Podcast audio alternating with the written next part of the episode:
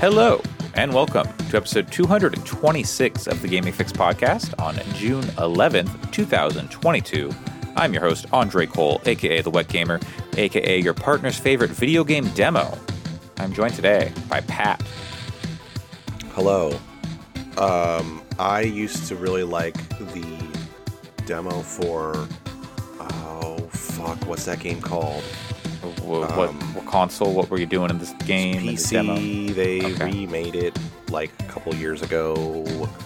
Oh, we're never gonna. That, that, that's a, that's a lot of games. yeah, I had it in my head, and then, um, and then I was I just completely lost it as I was talking. Mm-hmm. Um, it's like it's like not outsiders, not outriders. Out, Outcast, Insider. Outcast, Out- Outcast, the game Outcast.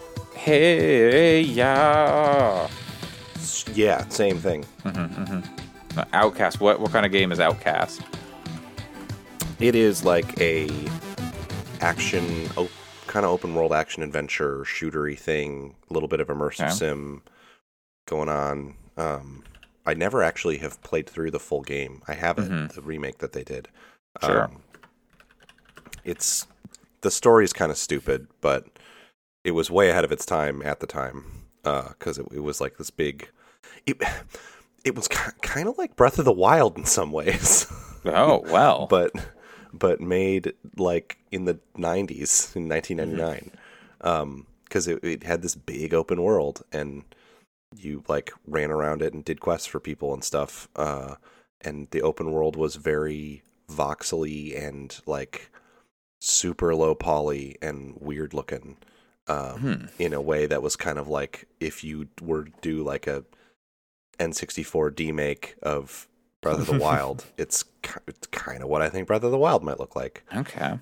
I'm sure somebody is working on an N64 demake of Breath of the Wild because somebody's always working on N64 demakes of all sorts of games. Someone did Portal, Yeah, and it I saw like that, yeah. runs on an N64. Yeah. not just like not doesn't just look like Portal. It runs on an N64, which is wild. yep. But yeah, uh, the, I just bring it up because I, I think game demos need to make a return. You know, with the seventy dollar Well, they kinda- game, and uh, they, are, they are. have. And if rumors are to be believed, they should be making even more of a comeback uh, with Microsoft and think Nintendo's even got some stuff in the works, and Sony with the game trials on the new PS Plus packages. Uh, I think like part of Game Pass is going to be like more game trials for games that aren't on Game Pass. I think. Mhm. Uh, so that sh- could be cool. But and then Steam does all their Next Fest stuff. So I guess yeah, demos are back, but there are so many, it's hard to really parse. And it seems like a lot of the like big AAA games don't get demos as much. Uh, Yeah. but you know, like how how do you make a demo for Last of Us Part One? You know, like what are you what are you showing? I guess. Uh, but yeah, I don't know. We'll see. well, I it'll have a game trial though, so you know it'll probably just be the first like.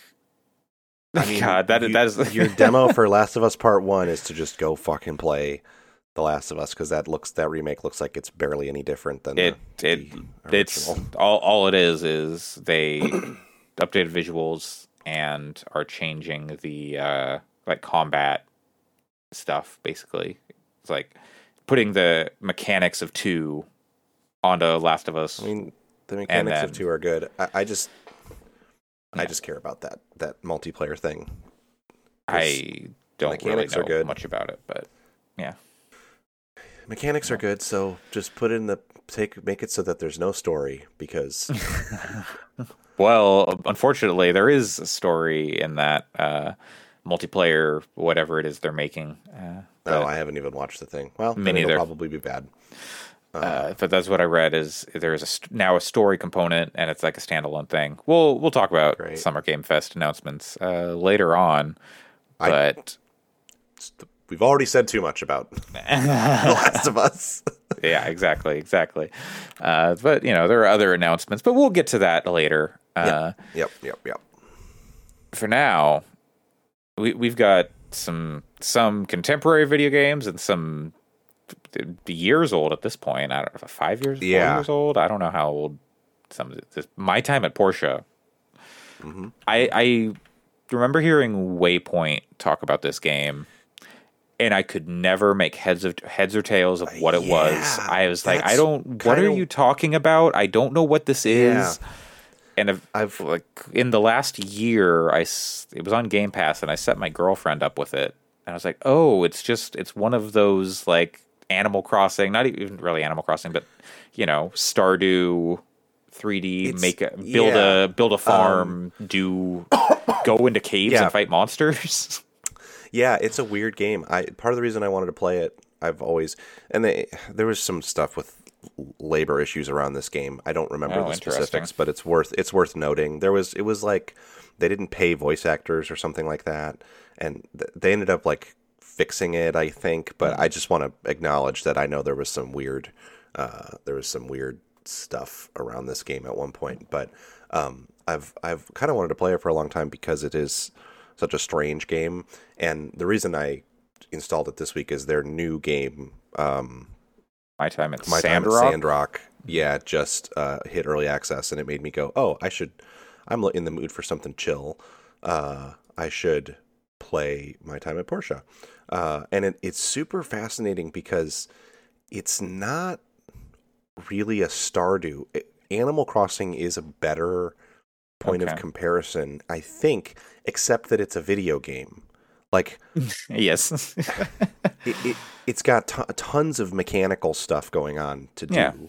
Um, but it, it it it it's like Animal Crossing in that it's like this 3D world on this island and you have a house and the the like house stuff is is very much like Animal Crossing, but it's kind of what I've always asked for from Animal Crossing because it also has this whole like video game going on.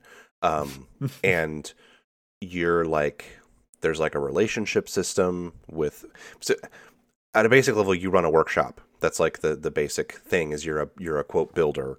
That's like what they call you. And th- it's set in like a post post apocalypse so it's like after the world went to shit and then society kind of rebuilt itself um so it's like this interesting semi modern setting because the characters are like not that far removed from our modern times uh, and it's not gritty at all like a post-apocalypse you would like you would kind of think. It's it's instead it's like pretty pleasant but at the same time there's not a, a lot of technology. Like the most advanced thing that they have is cars um yeah. I guess they have a they have a computer, but it's like one of the things you're doing in this game is to find new recipes to build at your workshop.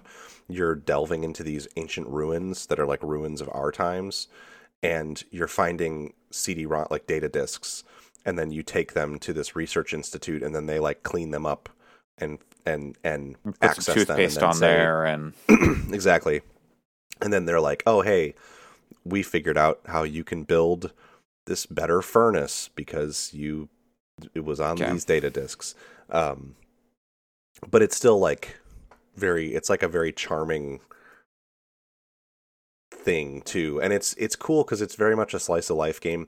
There's just enough story going on where you have your kind of list of goals, and then every now and then, like every like week of in-game days or whatever. and the the the time passage mechanic is just like Stardew. You you use stamina for like pretty much everything that you do, aside from just moving around.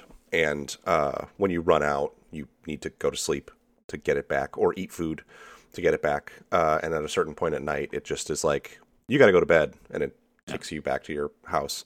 Um, so it's uh, it, it means that time passes day by day, and uh, y- the story will like for example one a month or whatever into the game most of the way through the first month and there's four months per year because they're just like seasons. Um there were these two guys that i knew already were bad guys because they had talked about them before. These two guys showed up at my house and was like you need to pay us $50000 because you have your dad who died and left you this workshop had a debt. And uh, your character is like, "Well, no, how am I going to pay this?" And then you start talking to people in town, and they're like, Start a GoFundMe. You're getting you're getting scammed basically, and Oh. so then like the the the Civil Corps, the like cops basically that aren't cops, uh, like just agree to help you deal with these like fake debt collectors or whatever. So like there's little story bits like that that happen that give the characters more personality and kind of give it makes you feel like more connected beyond just the daily go talk to people part of the the the Right. connection. And you can like get married and have children like you're playing Stardew or something to uh to characters in the town. Um and uh but then it has weird stuff like the zo- like not zombie the monster stuff.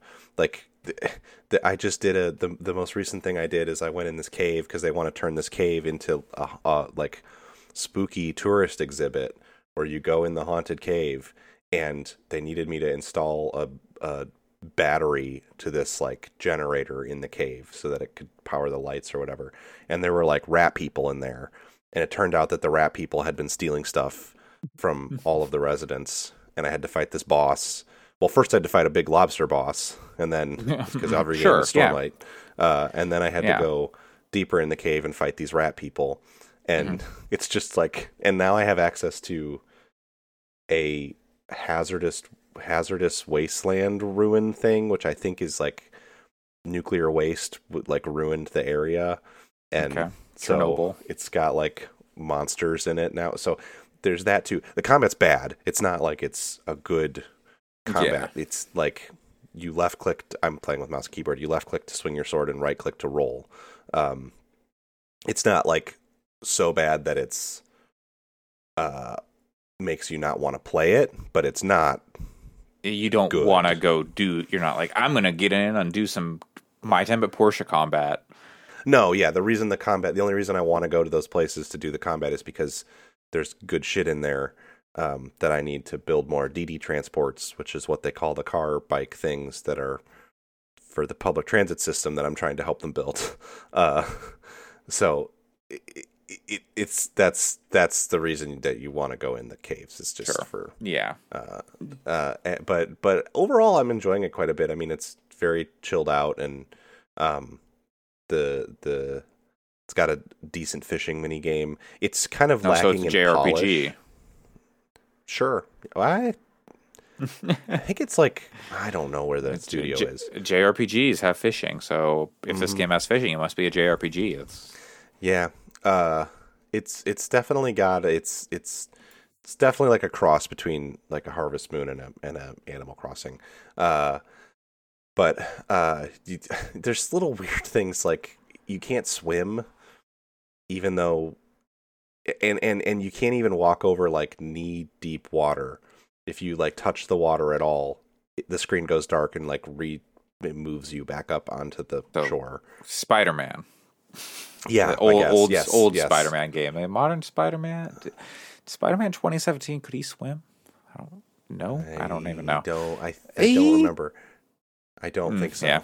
Uh, Um, but For what it's worth, the developer Pathea Games, China, uh, Chinese. That's what it was. I knew. I thought it was either Korean or Chinese. Um, but uh, anyway, it's it's a cool game. I if you pick it up, I mean, I hear that my time at Sandrock is like this game but better. Um, and I mean, I don't know if the story is ne- necessarily worth seeing through before you play the second one. But uh, Mhm. I, I don't want to play the. I don't really want to play it in early access. I would rather play it when it comes out next year. So yeah, this was a nice way to kind of scratch that itch. So yeah, I don't know. I recommend if you can get it cheap, it's it's it's fun. Uh, It's on, uh, it's on Game Pass on console. oh, there you go. Yeah, Uh, I don't know, maybe uh, on PC too, but it definitely on console. Or it was. I don't know if it still is. the UI is not the best, um, and it's not the best. I can't imagine that it would be the best on uh, controller. It's passable. I've played it some on Steam Deck, and it's passable. It's it's better than not having it at all on Steam Deck. uh, but it's definitely not. Mm. Uh, it's it's it, it's nice on Steam Deck that there's a touch screen so that you can Sure. touch stuff because sometimes the controller is like it doesn't it's not clear what you have selected because the UI is not the best. Uh, it is indeed on PC Game Pass. If you um, there's funny, there's just weird stuff in it. Like most of the characters in the game, the interactions you can do is like you can talk to them and you'll get a little bit of relationship points with them. You can give them a gift, obviously, so you can get you can get more relationship points with them. You can find out what they like and dislike. Uh, you can play rock paper scissors with them, uh, which is like best two out of three, and then you get some relationship points with them whether you win or lose, and then you can spar them, and Okay. a little like combat arena shows up, and you like beat the shit out of each other. Cool. And so so like it's a like so like a fight club where you're going out at night for illicit underground fights. uh, people just seem like they just fight each other Okay. whenever they want. Uh, it's very weird. There's a event that happens that's like the ce- like celebration day or something, and you have to prepare a present to give, and it's because they fly this airship over the town and just dump presents out of the side of it, and then all the people in the town like run around underneath the airship and push and shove each other to pick up the presents. Um, and it's I don't remember. There's some like lore reason why it's why they do it. Um, and the game knows that this stuff is like silly and weird, Yeah. which is kind of fun because it's it's got a it's got a nice tone of it. The tone doesn't feel like like it doesn't feel like it's made for kids. It's not like edge lordy or gritty either. Like kids could totally play it. Uh, but I like that the they they they do a pretty good job of it just being kind of weird and quirky in a way that isn't trying to be overly cute either. Um, so yeah, I don't, I don't know. It's it's worth checking out on Game Pass. I think for sure if you're looking for if you're like me and you've tried to play Stardew a lot of times and can never quite get into it, but you like these kinds of games in theory, I think it's a good. It's it's worth giving a shot. All right. Well, that's my time at Portia. It's like I said, it's on uh, Game Pass on console and PC, I believe. No cross save or anything like that. But you know, pick one and stick with it. I think the controller controls didn't seem so bad to me. No, they're not terrible. My girlfriend played it, but yeah, They're, they're, Uh, they could be better, but they're not. They're not like awful or anything. Sure. Uh, well, next up is a game we both played. Uh, I playing on your recommendation, and a game I feel like we have talked about before on the cast, but it has been so long that this is a different game than what it was when we talked about it previously. Well, If, we if may we have- did, I think we may have did, talked about but- it. We may have talked about it in its more recent iteration, but I think it's they've done so much tuning to it that Mm-hmm. it's I have more complete thoughts on it now than I ever have. and it's in 1.0 finally. So Right. uh, that would be the Cycle Frontier. Mhm. which sounds like it could be like a bicycle game. Yeah, like did you ever play the um the the there was a it was the same it was like billed as educational, the game where you manage the bicycle trip across Africa. No, but was- that yeah, this was, does sound 90s like edutainment game. okay. Yeah, this Uh. sounds like it could be uh, managing some sort of frontier cycling operation. I feel like it might have been the same developer as Oregon Trail. Actually, I'm not sure. though. Okay. I think it was called the African Trail. Now that I think about it, and it was like in the series. Manifest cycling. I don't know. Anyway, yeah, Africa Trail. There we go. okay, From the developers of Oregon Trail. Sure, why not? Is there like It was good. There's no know, disappearance or anything that I remember. I was just gonna let you know there are so many like weird spin-offs of Oregon Trail now, uh, Oregon Trail and you know whatever Game Dev Trail I think was a one or I don't know. There are there are a lot of spin-offs from those classic games, and I was just like, what sort of bad taste uh, game could you make off of Africa Trail? But we won't go there. No, no, it was cool. It was it was a cool 1995 educational game that was like, here's what Africa's actually like, and Oh, not the racist and shitty portrayal of Africa that you get Right. in a lot of 90s media. If I can't get dysentery, what's the point of even playing the game though? There may have been some kind of illnesses that you. I mean, get. like, that- manage your water and stuff. Like, imagine how awful it would be if you were on some sort of cycling trip and you got dysentery. That'd just be like, what are you gonna do? Imagine Like, cycling and you're just, yeah. mhm. Just- well, you're You probably just take you just probably do it nude at that point, right? Because at least from Yeah. waist down. Because Yeah. put a plastic bag over the seat. just, uh, just throw it out at you know at that point. But uh, yeah. Uh, anyway, what the Cycle Frontier actually is is a a loot and extract game. I, I don't know. that what- seems to be is- the that seems to be what the what people are starting to call the genre. okay. Um, it's it's I mean it's a Tarkov, although I'll say Hunt Showdown definitely fits the genre as well. Um, Okay. And I feel like Hunt Showdown kind of came to that independent of Tarkov. This game is clearly inspired by Tarkov, like for Mhm. sure, one one to one. Like it, it is. It, you you could go so far as to say it's like cloning Tarkov to a degree with its mechanics, but I think it's fine because it's doing it in an interesting way. Um, I don't think that they're maliciously like ripping off Tarkov. I think it's more just that they they this they had they were like, well, we could. What if we tried this? Um, and and I, it's an interesting game. I don't know. It is a sci-fi. You're going to some sort of alien planet, and there, there's some lore at the beginning. I don't. I can't remember any of it. It's nonsense. Uh, but Yeah, it's like they tried to.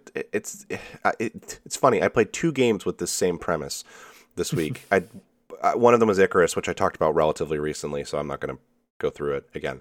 Um, but a friend of mine bought it, so I played it with them. But the lore is like the setting is like we tried to terraform this planet, but we fucked it up, and now it's all messed up. And we tried to settle it, but there's the, Right, but the- right, right. we couldn't make it. So we couldn't survive down there. So now there's the space station in orbit, and it's like a thing to go down and recover bits and pieces of Right, the, the yes. attempted settlement of this planet. Um, so there is your It's fine. justification for the the looting and extracting. Yeah. Uh, and uh, it this is my first loot and extract game that I've played, and there is a much more clear cut progression, at least where I am currently, mhm. uh, than what I expected.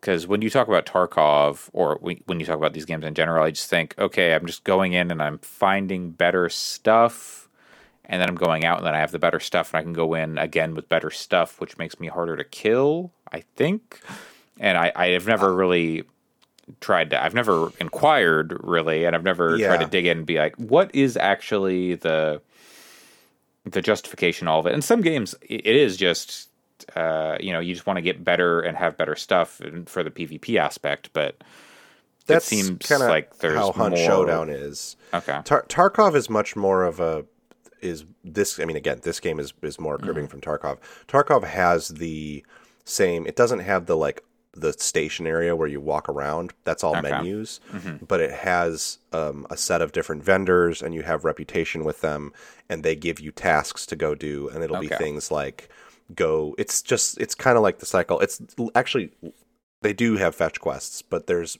less there's more different stuff that you do than in the cycle um, Right. because it'll be like there'll be ones where it's like i need you to put these uh analyzers on these trucks and stuff and then you have to go through the map and put them on the trucks and um and and stuff like that. And or and then there's also the fetch quest ones. There's some where it's like i need you to go into this locked room and get these documents that are in there.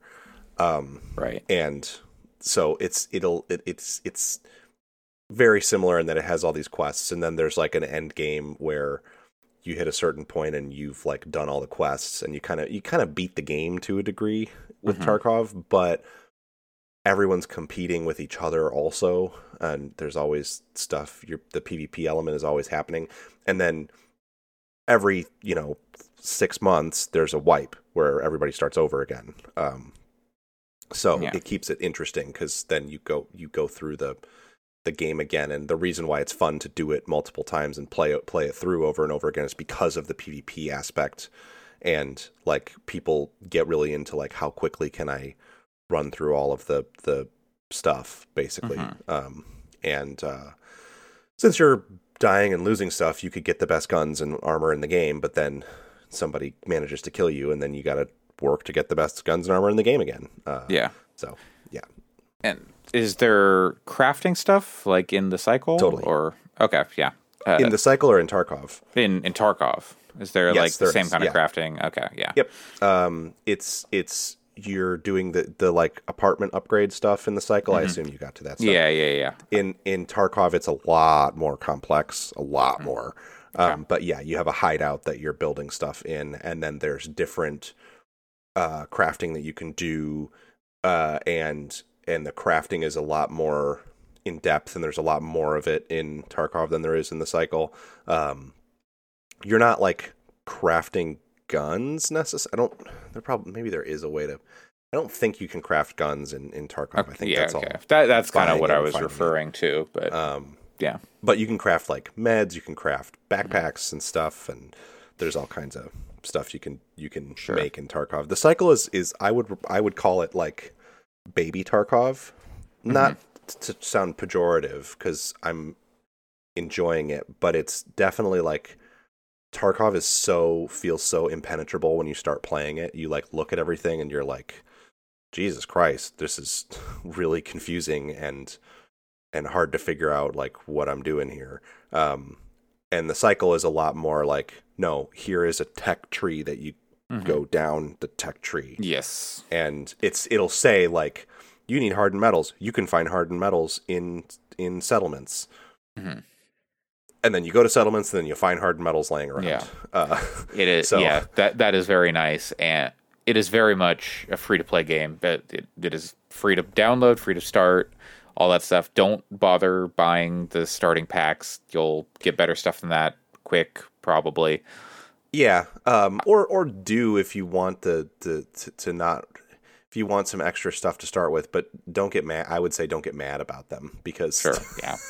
Tarkov has a similar thing where there's different editions of the game that you can buy, and I have the like highest tier edition, and it is nice to start with a little bit of extra stuff, but it's also it, it it's not that hard to get that stuff. It's Yeah. definitely it's it's it, I'm I can't the pay to win argument is like sort of but not really. You definitely are paying for things that do have gameplay effects and implications, but it's it's really not worth getting upset about. It's it's it's like if you it's like paying for like in Call of Duty if you could pay to skip the first 5 levels of the grind or something. Right. And it's like yeah, technically now you're queuing on launch day and that person already has the level 5 gun, but does that mean they're going to like beat you?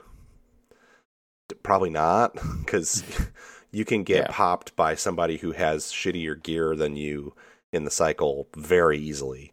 Yeah. Um, so yeah, it's it's my biggest issue actually. Well, I, I have a few issues with the Cycle Frontier. I would say overall that I'm enjoying it. It's much better with other people. Um, that's Okay. just it's that's kind of true of Tarkov as well. But I think that Tarkov is more viable. Friend, my friends and I have kind of decided that two to three people is the ideal team size in Tarkov because more than that, and you start because in the cycle again, Tarkov for babies. In the cycle, you can team kill. There is team friend like team damage. In fact, my my friend killed me the other night. Um, but it also gives you a big bright blue outline when you're looking at your teammate, so that you can tell it's your teammate. So the only reason that you would shoot your teammate is if they're in between you and a thing you're shooting at and your gun recoils and like hits them or whatever, which happens surprisingly a lot when you're playing with teammates, but it's a mis- it's easy to like in Tarkov there is no indication of who's on your squad. So okay. when you're creeping around a building and you hear somebody step on glass and you go in Discord, does somebody just step on glass? And people are like, I don't know, I don't think so, I don't. And then there's a person that steps around the corner and they're crunches the glass, and you're like, everyone needs to stop moving right now because I'm going to pop whoever's moving around the corner. And then everyone's like, I don't know, it's I don't think it's it's it might be me. And then you shoot them, and then it was your teammate. and everyone's like, "Oh fuck." Uh, that stuff happens in Tarkov. It doesn't. It can't really happen in the cycle. Um, so, t- playing with another person in the cycle, I say all this to say that it, it's a much more distinct advantage than it is in Tarkov, because in Tarkov, the more players you add to your group, the more your communication has to be really good. Otherwise, you just can end up being a liability for each other. Whereas in the cycle, if you're playing as a duo, and thankfully they cap it at trios, but if you're playing as a duo and you see somebody and somebody sees you as the solo player, you just need to fucking run because there's no way you're Mm-hmm. going to be able to survive the engagement. Yeah. It's I've had a few PvP encounters and I mm, I- I'm like 50-50 on them uh like winning and losing. Uh, and I've had some where it was just oh they you know they got the cover and they just had better aim than me. One was I had no idea where they were. They were like you know they were they were scoping me out and they were like a long way away and I was just no hope of Yeah. uh you know my guns versus their guns no hope and then somewhere I just you know I got the drop on the person and uh, I took them out and it felt very exciting uh, when I got my first couple kills like oh yeah I got that person they were Yeah. not prepared but one of the things I had trouble with uh, was I've been playing a lot of Apex recently and this game is not not at all uh, Apex when it comes to the shooting, to the, No. to the movement. Uh, so it's very like I'm just like running around like trying to do the crouch slide. Like, ah, why can't I slide? Uh, and stuff Uh, like you that. which can is- slide, but it's not an apex it, it, yeah, no, it is not. it's Uh, not the. It's not the same. And the so movement is- the adjustment has been difficult. Yeah, I like the shooting in the cycle just fine. It's just different, I think. yeah, Uh, yeah, I, yeah. I like it's not the, a value judgment. It's just so different from a game that is so th- good like Apex. Yeah, I think the recoil on the guns is really good. I like the way Yeah. that like I f- the the better tier guns do more damage, but also the the recoil is different too. I don't- they, they feel different to me. Some people are saying that they they aren't different, but I don't know. I, to me, they feel very different when you go up the tiers. Um, which is another big difference from Tarkov. In this game, it's just got like kind of almost like Fortnite rarity for weapons, um, except that you're bringing them in because you're buying them, and then Yeah. when you die, you lose them. But Tarkov doesn't tell you, "Hey, this gun." I mean, the gun stat screen for Tarkov is like insane. It's it's very hard to, almost impossible to parse when you're when you're first starting out because it has like they have like so many different stat values, uh, and they all mean something tangible in game feel, and the game doesn't tell you like the game doesn't say like oh this is a blue assault rifle it's just like this is the gun and this is the ammo that it shoots and figure it out uh, and you know you'll sort of determine over time hey this gun kind of sucks this gun is better etc but the game doesn't really tell you what guns are bad and which ones are good. Um, and the cycle is much more like no this is the the common pistol this is the uncommon pistol this is the rare pistol and this is the legendary pistol um, or whatever. Uh, but um, I like the way that the shooting feels generally from gun to gun. The movement, however, is not particularly good in the cycle. I think that that's yeah. it's it's rough. It's the vaulting is so hit or It's- miss. Yeah, there have been a lot of times where I'm like, I feel like I should be able to climb up this thing, and just can't. That Yeah, that's and- not great. Yeah, it's that's frustrating, uh, and I don't know what the solution is, but I really think that that's like the biggest hurdle, no pun intended, because when you're in an engagement with somebody and you're trying to dive behind cover, and then you're like, "I'm jumping, I'm trying to jump up this thing, this ledge won't let me get over it, and I, I should be able to. I know I can because I did it earlier, right in the spot. It's very, very frustrating." Um, but uh, that's probably like my my biggest complaint with the moment to moment gameplay. Another thing that the cycle does differently than Tarkov is, and this is seems like very granular, but it has a huge impact. Is with Tarkov, you pick a map. It has more maps than the cycle, but it's also been around for longer. Tarkov's like Yeah. in alpha, but it's Mhm. I don't know. It's it's going to be an alpha forever. Uh, it's like Fortnite, the way that Fortnite was in alpha Yeah. forever, beta forever. Uh, anyway, but anyway, you pick a map in Tarkov, and then you hit Q, and each map has a different player count because they're all different sizes, and you know the player count is a mix of singles, duos, and squads, and you can have squads up to five in Tarkov. Uh, so you know if you if you queue as a squad of five people on certain maps, um, like there's one map that only has six people maximum in it, so Wow. it'll be like your squad and one solo player or whatever. um, and I think it'll just pop for your squad because when you hit Q, it match makes you, and so you're you. It, the idea is that everybody drops in at the same time, like a game starts like a battle Okay. royale game, and everybody spawns at the same time. Um, the spawns are random in it, like they are in the cycle, but in and and you get you you the extracts are similar in that you get a certain number of them that you can use. But in Tarkov, you, there's no map in the game. You just have to know Oh. where the extracts are.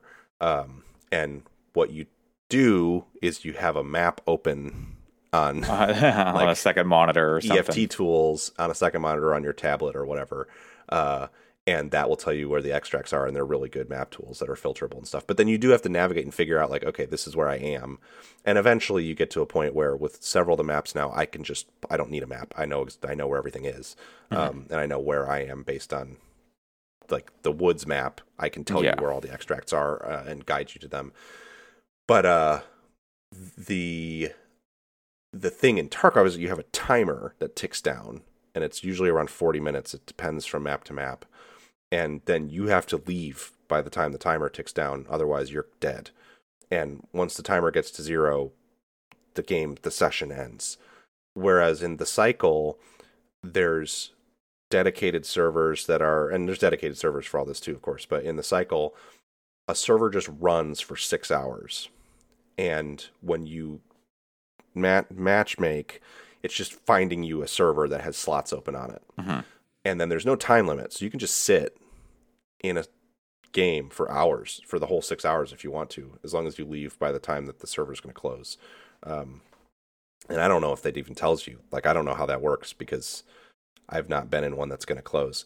Uh, and the map kind of dynamically respawn stuff over time. So it'll respawn like loot and stuff. But It must because I there It have been does. so many times where I've gone into a place and I'm just, there's nothing. I need to be in this area, and That's there's my issue. here. this is my biggest problem with the game structurally is you'll have quests to like the worst i can get over it for the like materials thing because it's kind of like well i'll just run to the next place and i i've heard the materials respawn on an hour timer which seems like Oof. way too fucking long to me but sure but you definitely have But, drops where you even when mean, you're you looking for materials You can go wherever to find a lot of the materials. Not all of them, but a lot of them you can go to just okay. I just need to go to another zone, and Yes. that'll, have a camp. the I can one that's infuriating metal. for me is when it's like you need to kill x number of striders at the science camp No, and it's yep, like- I've got I've got one for the swamp, and I need to kill five striders at the swamp, and I'm like, that one somebody's already like, killed them all, and I'm just yeah. yes and and they and the and the monsters do respawn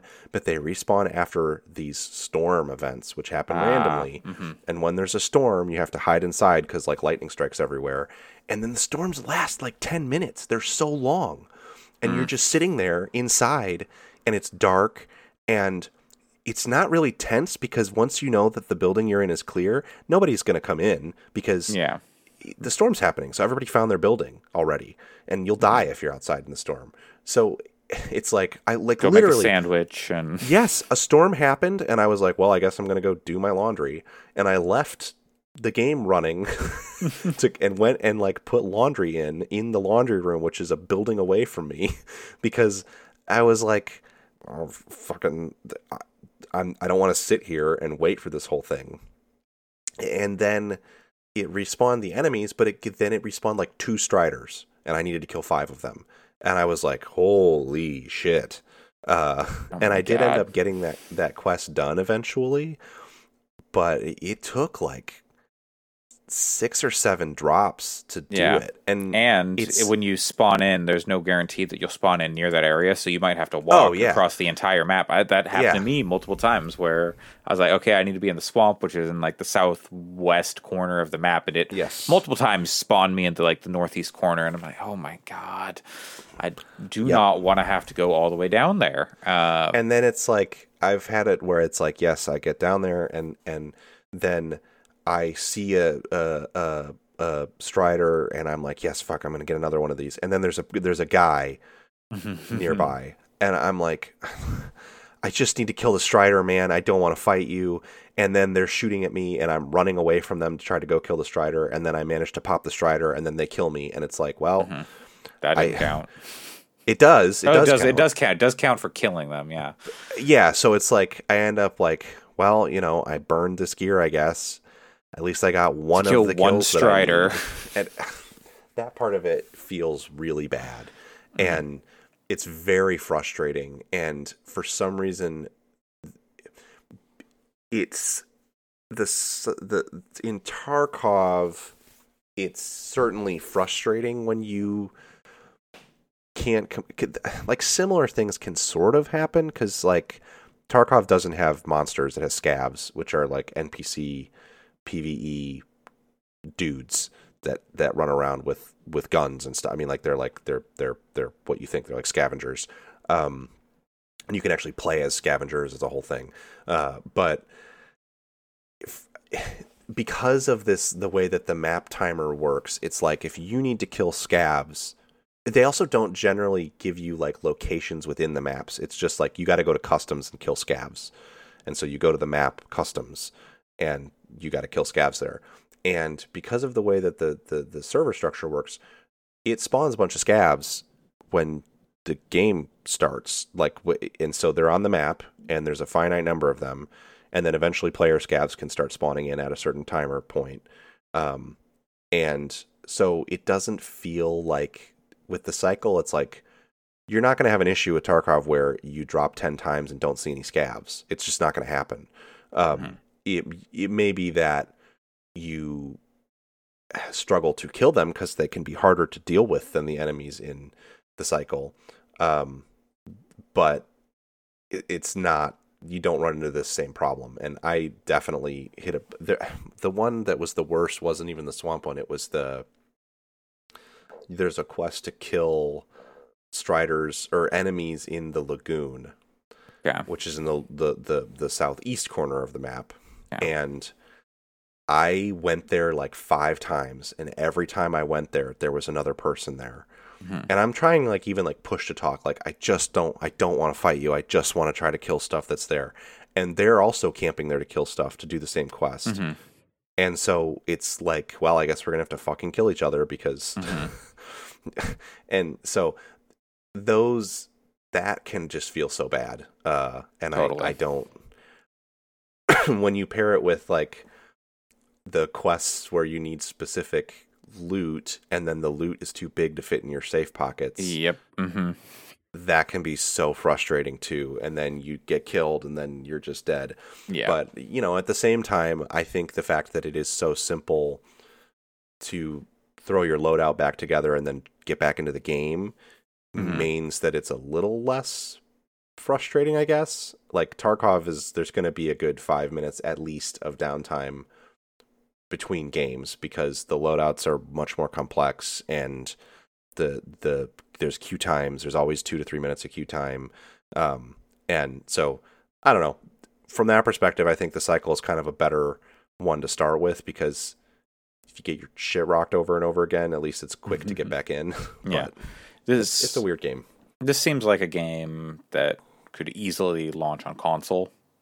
If it hasn't already, I'd be surprised. But uh, like Tarkov, you know, like they're in alpha or you know whatever they say they're in, and it's it's never going to come to console. It, it is so No. like hardcore. But the cycle seems well, it'd be complicated, and I I think there's totally a market for a free to play game like this. There's not really anything like it on console that I'm aware of.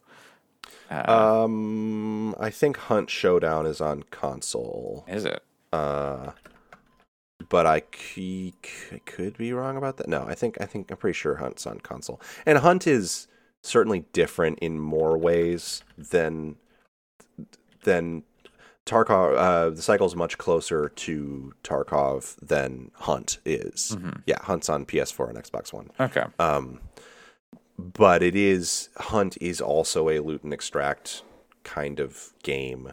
Um, Hunt has a more competitive objective at its yeah, it's core. like you're hunting down like a monster or whatever. Correct. There's a boss, and you're trying to to people are trying to. The boss has a bounty, and so you're trying to kill the boss and then get out with the boss bounty. There's a lot of other stuff you can do in Hunt aside Mhm. from just try to kill the boss. So it, it's it's not quite a battle royale where it's like this is the objective, and you can leave the game like you can leave the map through an extraction point in Hunt whenever you want. Yeah. Um, so it's still, I would say, part of this genre, but it's definitely different. Although they did just add to Hunt like a quest system that I think is similar to the missions and, Sure. and tasks in the cycle, and which brings it much more in line with those games because it's going to give you a much greater incentive to do stuff other than just go try to kill the boss. Um, so Totally. and hunt is also uh, very scary so it's not going to be for everybody just because um, like the bosses the, the the standard enemies in hunt i'm sure are terrifying to a lot of people they don't really bother me but they're just like zombies uh, but the fucking boss i don't really get scared by games much anymore. The bosses in Mhm. hunt showdown are rough. They are very very Wow. upsetting.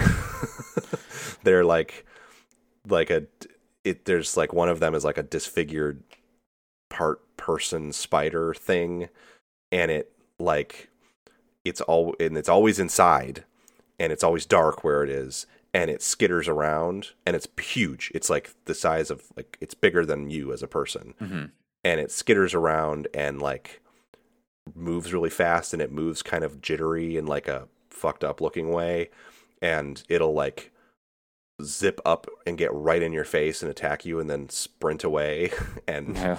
it is Great. not Love it. it's it's Fantastic. it's a bad time like you find it and you see it you can see it skittering around from the outside like you'll see it like Mhm.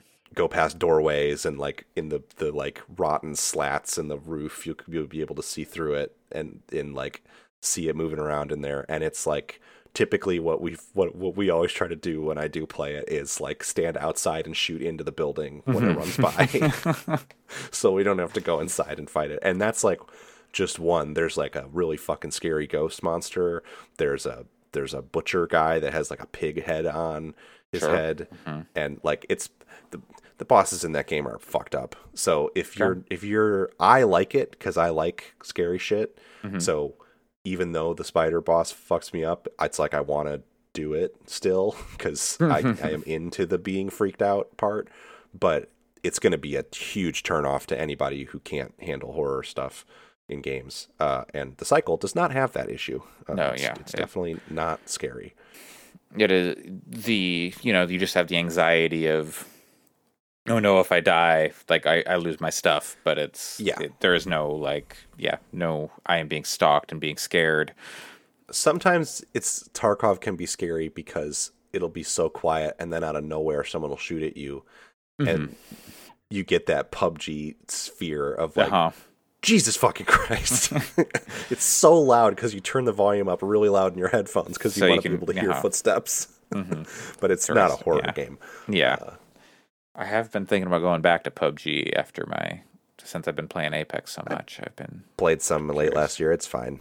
It's, I just My you know I, I I really enjoyed PUBG when I was playing it. Uh. Same. Yeah. So uh, yeah. uh, the things that my the thing my friends and I keep coming back to, and and I do think the cycle has. I'm gonna continue to play it for a while. I want to at least get through all of the starter quest lines. Sure. Um, and I'm on like the fifth step of each of them, which is the last step. Um, but uh, my friends and I, whenever we talk about like playing PUBG or they, we're gonna, I guess, play some squad this weekend. at some point. Never heard of I- that. I, don't. It's a shooter. It's a it's a team based shooter. Um, but we always come back to like, why don't we just play Tarkov? Because we know we really like that game, and it's better than these other games. uh, so yeah. Different experiences, you know. You can't can't always go to Taco Bell, you know. Like Well, except also they announced uh, Tarkov, uh, Escape from Tarkov Arena.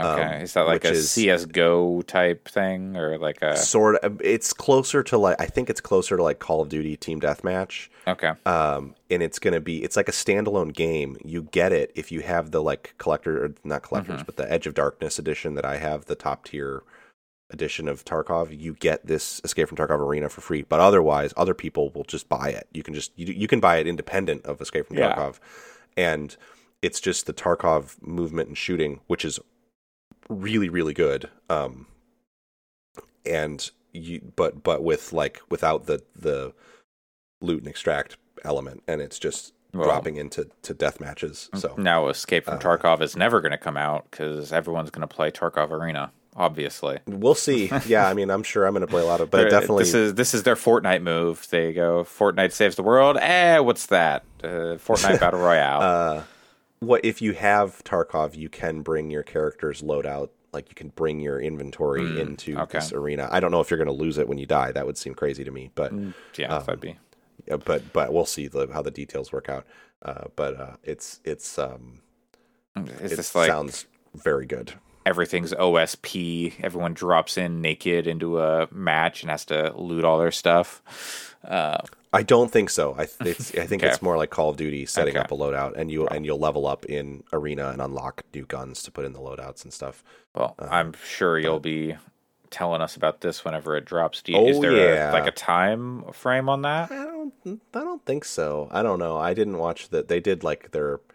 I think it's just a coincidence that it happened to line up with the Summer Games Fest stuff. Mhm. But they did like a stream the other day. I still haven't watched the recap of it. That uh, I need to because they have a big patch incoming. Because there's going to be a wipe probably next week. Mm. Um, so, yep, I am excited for the wipe, and I'm hoping it's next week because I'm going to have a three day weekend at least next week, and I want to play a lot when the wipe happens. Oh, good for you. Uh, everything's coming up, Patrick over there. Uh, sort sort of. I would like for the last bit of my COVID to go away. sure. Yes. Uh, of course. Yes. That would be. Hey, it. You know, it is. It is. You have re- re- started to recover. You were on your path to recovery. So I'm not contagious anymore. I can. hey, there's there's that. Yeah, you're not masked this week. Yeah. That's great. Uh, yes, yes. Still mask. I still I'm still wearing a mask when I go places, but I will do I- that forever yes. because God, you just yeah. should. It's just a good. It's just a good thing to do. So- Um, but I shouldn't be contagious.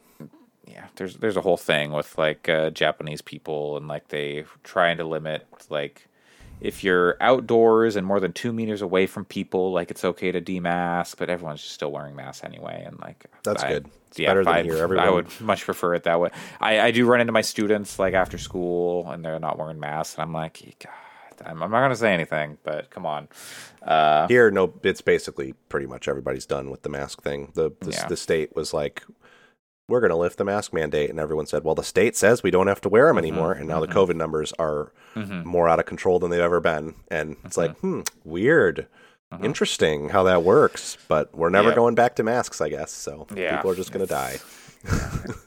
fucking god i hate it but uh what i don't hate is uh supermassive uh speaking of scary games uh with the It's Hunt like showdown the, that. I love that song. supermassive black holes muse Yeah, mhm. uh-huh yeah Mhm, that's that's a that's a good one uh but no, this is uh, Supermassive Games, creators of Until Dawn and the Dark Pictures games, uh, the the L- Man of Medan, Little Hope, and Mhm, House of Ashes. Uh, they had their the spiritual successor to Until Dawn uh, launched yesterday, the tenth, uh, which is so the, all their games have followed basically the same sort of formula. Uh, they've been cinematic games that are kind of deconstructing and playing in the horror space. Not, not always deconstructing, but playing with perceptions and uh, mm-hmm. preconceived uh, notions. That's what I'm trying to say. Mm-hmm, mm-hmm. Uh, and you know, using these stories to, to through quick time events and dialogue choices to uh, you know give you a a story experience. And their Dark Pictures games were a shorter version of Until Dawn. Until Dawn's like a nine hour ish game, mm-hmm. whereas mm-hmm. the Dark Pictures games were like three ish hours. My understanding is the Quarry is much more Until Dawn length, like nine ish hours. That's what I've heard too. Uh, but I have not, you know, I haven't looked at how long to beat or anything. Uh, I'm just, I'm gonna go in and I'm just gonna play it till I beat it. Well, sadly, I can't play it like I played Until Dawn, which was literally from like 11 p.m. to 6 a.m. in August. So I literally played it until dawn, uh, which was a good way to play that game. One sitting, uh, a lot of fun. But the Quarry is story wise and production wise, it is like incredible. Uh, so far, I'm not. I'm not super far in. I'm still like in the setup. Basically, I, I finished chapter one. I did the prologue in chapter one, and it is a summer camp uh, situation here. Uh, you know, and you're so playing it on PS PS5. I, I got it on PS5 okay, cool. so I could play with like you know HDR and the 4K and the big screen. Sure. And I'm not sure if it's my TV's fault or if it's the game. I think there's like a little bit of both, but there's like some ghosting on when like I mm. turn the camera too fast. The, oh come on! Apparently, but, the PC version is real fucked up. Well, uh, I'm good thing I made the choice I did then. Uh, yeah, but it's it's not it's getting pretty yeah. hammered in mm. user reviews.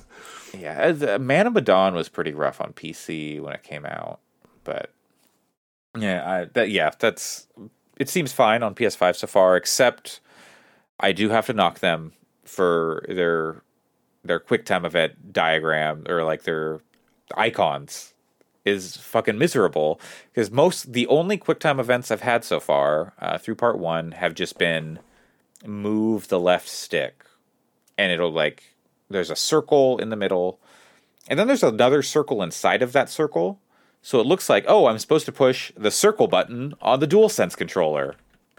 No, you're supposed to wait until the a little arrow pops up around the circle, and then you move the left stick in that direction they are not clear about that at all.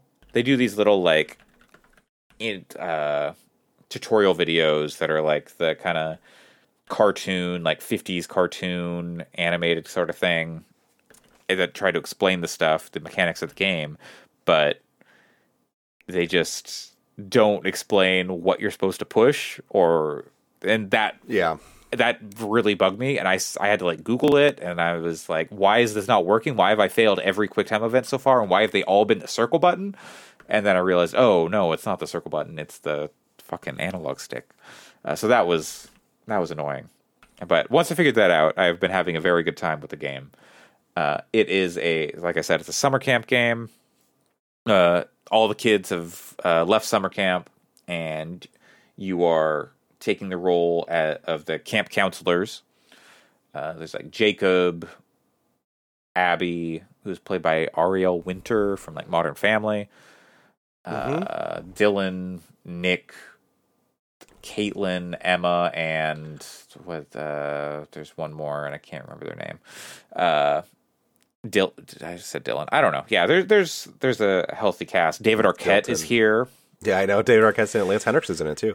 Yeah, yeah. There, there's a a very um, hefty cast here. They have they continue to do their darndest to bring in Hollywood talent, and for the most part, now that they're on like full, I, I don't think this game is on like PS4 or Xbox Series One. Uh, oh no, it is. It is. But the PS5 version uh, looks pretty the, good. Like the Uncanny yeah, Valley the stuff is, is yeah. not so much there. Uh, like they are really like going. There are a couple scenes in the in the intro where they are just like right up on the eyes. Uh, like and they look incredible.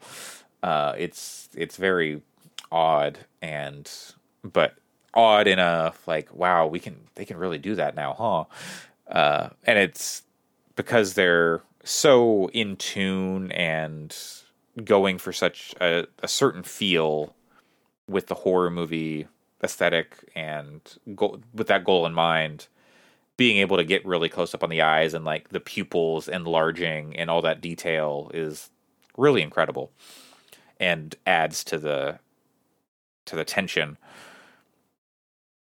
Uh completely forgot where I was going. Oh yeah, yeah. So uh the story it starts off your like intro is two like boyfriend and girlfriend go they're two of the counselors they're going to show up early some spooky shit happens in the woods they get lost spooky shit happens in the woods they get run off the road and you come across the remains of like an old carnival Mhm. or like weird fair so like that's already spooky there can be some like houdini handcuffs and straight jackets and silas the dog boy you know uh, all all that kind of sideshow stuff that uh i'm sure will come out to be very spooky and unpleasant uh later on. But I am now in the part of the game where they're like, okay, we did the super spooky intro, and now it's like everything's like happy and fun, and everyone's, you know, oh, this guy's sad because his summer fling is over, and this guy's just a dickhead, and this guy uh, is the loning brooder. You know, get the intro to all the characters, and walk around camp, and uh, it's it's very impressive the you know the fidelity and the space that they've created. Oh, now I remember what I wanted to say about one of the characters is uh, Emma. I don't know the actress who plays her. She looks very familiar, but there's something about her lips that looks not right. Like the way they're rendered, or maybe it's I, I don't- I don't know what it is. But there's something about the way just like her lips and her teeth interact that looks they're like too pronounced or something. I'm not sure. It's very distracting to me. Uh, my girlfriend says she looks like Khloe Kardashian, but that is not who plays her, as far as I know. But yeah, um, so yeah, the kids go home for, from summer camp, and the counselors are they're getting ready to leave, and some choices lead to them being stranded for a night. Which David Arquette's character, who is the uh, leader or the owner of the summer camp, is not happy about. He's uh, th- this is an issue for him. And we see uh he's like okay well uh get in the lodge stay there do not leave. I'm going to come back tomorrow and we're going to get you out of here. Uh but I, we can't get you out of here under current situation. So uh bye-bye. And you know you get some what i assume based on previous super giant games or super massive games is a kind of like fake out like yes this is an issue but it's a secondary issue. Um there you know it is not the this is not the thing that we really need to be worried about here. We need to be worried about this but something else is brewing and uh, we'll find out what that is later in the game i assume based on previous uh previous games by supermassive because they follow a formula generally uh late game or you know late yeah late game twists uh which they mostly mostly deliver on only little hope i think was a whiff but if you've liked uh supermassive games in the past i think the quarry seems to be a no-brainer Nice. Cool. I'm excited to play it because I it's I'm glad that it's kind of I'm glad that they're doing the dark pictures, but I'm glad that Yeah. they're also making something a little longer that's outside Yeah. of that. yeah That because I know that dark pictures are it's an anthology; they're not sequels to each other, but I'd still like to play them in order. Mm-hmm. Um, whereas this, I feel pretty good about just picking up the next time we're we're wanting Yeah. to play something. There is uh so they've always done like the find the thing in the world and it'll like give you a hint of events to come and usually Yeah. that's like in until dawn it was like these totems and you pick it up and you would at that moment you would see like oh uh, at seven hours from now something's going to explode or something you know Yes, uh, they don't if- really help you that much. I feel like, but I I've had several that uh you know like oh, I can like tell something like enough to tell me like, oh, something's coming up. Like I remember seeing this thing, Sure. so I need to be prepared. Uh, but yeah, oftentimes they're not super helpful. But you know, sometimes. And so like the one in uh, I found two so far, and one of them was very helpful. I had a choice of like, okay, do I sabotage this thing or do I sabotage this thing? And if I saw if like, oh, if I sabotage this thing, something's going to light on fire, and I don't think I want that. uh, and if I, you know, I got I got another one. Uh, you get these via tarot cards. Uh, so like the first one's the Fool. I found Temperance. Haven't found any others. And the second one was like, oh, if I maybe if I leave this thing here, I can use it later. Maybe is what I'm thinking, and that'll like save me from a monster. Perhaps I hope, because you've got uh, there's a lady, uh, like a you know kind of carnival tarot card reading lady with a bunch of skulls and like a, a raven in her room. I don't know where she is. I don't know who I'm talking to her as, but she uh she like reads you like, "Oh, here's what this tarot card means and do you want to see what it could be um hinting at like in the in the game?" So you're not getting the results of the items as you pick them up. You're mm-hmm. getting them after the fact as like you talk to this lady and then she's like, "Oh, here's what this means and here's what to look out for," and she'll give you some hints as opposed to just here's the here's the thing and you don't have to watch them either, but it is I've replayed the intro like 3 times now because once was because I was like, "Why am I not getting any of these QuickTime events? Something is wrong here." So I replayed it again. And then I played through like most of part one yesterday, but then I was like, I missed something. I was missing like th- uh, I missed like a few things because I just I I advanced before like fully exploring. I was like, no, I want to I want to go back and I want at least in the first like few areas I want to try and get like everything and that's how I got those first uh, two cards was by playing it a third time uh, this evening. But they're very, very easy to miss. I feel like much easier to miss than the previous uh, supermassive games, which has been was a little frustrating, but yeah, th- that's how these games have been. And now that I've like, okay, I, I've gotten back into the groove. I know what I'm looking for, more or less. Uh, I think it'll be not as bad. Uh, it, you know, well, I'm gonna play the game throughout. Uh, you know, to its conclusion, regardless of what happens now. But Sure. with that, I haven't missed anything. Uh, like I feel like I've missed a tutorial though, uh, because they number them. It's like, oh, one. I've, but I feel like Oh, that's I didn't get. I didn't get like two or three or something, and I'm like, where? Because it was like one, two, four, and I'm like, where's three? Did it was it because I missed Yeah. a tarot card? No, apparently not. Um, because I went back and I found it. They didn't give me a tutorial, so um, I'm not sure what's going on there. But you know, it is what it is. Maybe it'll come up later. I've only had one type of QuickTime event. There hasn't been any others, which is weird. You figure they would tutorialize more things in the beginning. But yeah, uh they I haven't dug super deep into the menus, but it seems like they're not surfacing character traits as much as they did in the previous games because before in the previous games you'd have like confident romantic uh yes. Yeah. aggressive uh like floating around like oh here's how, here's the personality like here's that- how they're reacting to people Yeah. It always seemed like you could kind of make choices based on that, and it would. Mm-hmm. It could help, but I don't know. That stuff always seemed like very. Like it didn't really need to be there. Yeah, it it seemed what what it did allow was for you to sort of game the system, be like, oh, I don't want this person to be aggressive. I don't think, or I don't want them to be like antagonistic towards this person. I want to try and like make choices that will be the opposite of that. I don't, I you know, I Yeah. want to bring that down, and it would show you like their relationship meter with other characters. Yes. And maybe I just haven't looked at all the menus, but it doesn't immediately surface any of that information to you in the quarry.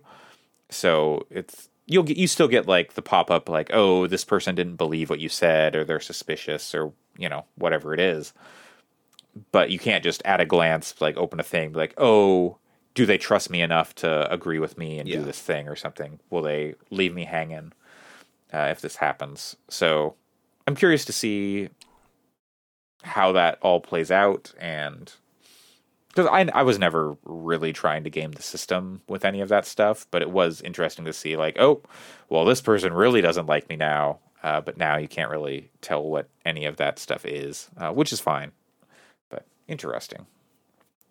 Uh, so yeah, Yeah. the quarry. If you're into the supermassive games, uh, definitely check it out. If you haven't played any of them and you're curious, maybe check out one of the Dark Pictures games to get your feet wet. Because on console, like on PS5, it is seventy dollars, uh, sixty dollars, and the PC version doesn't sound great.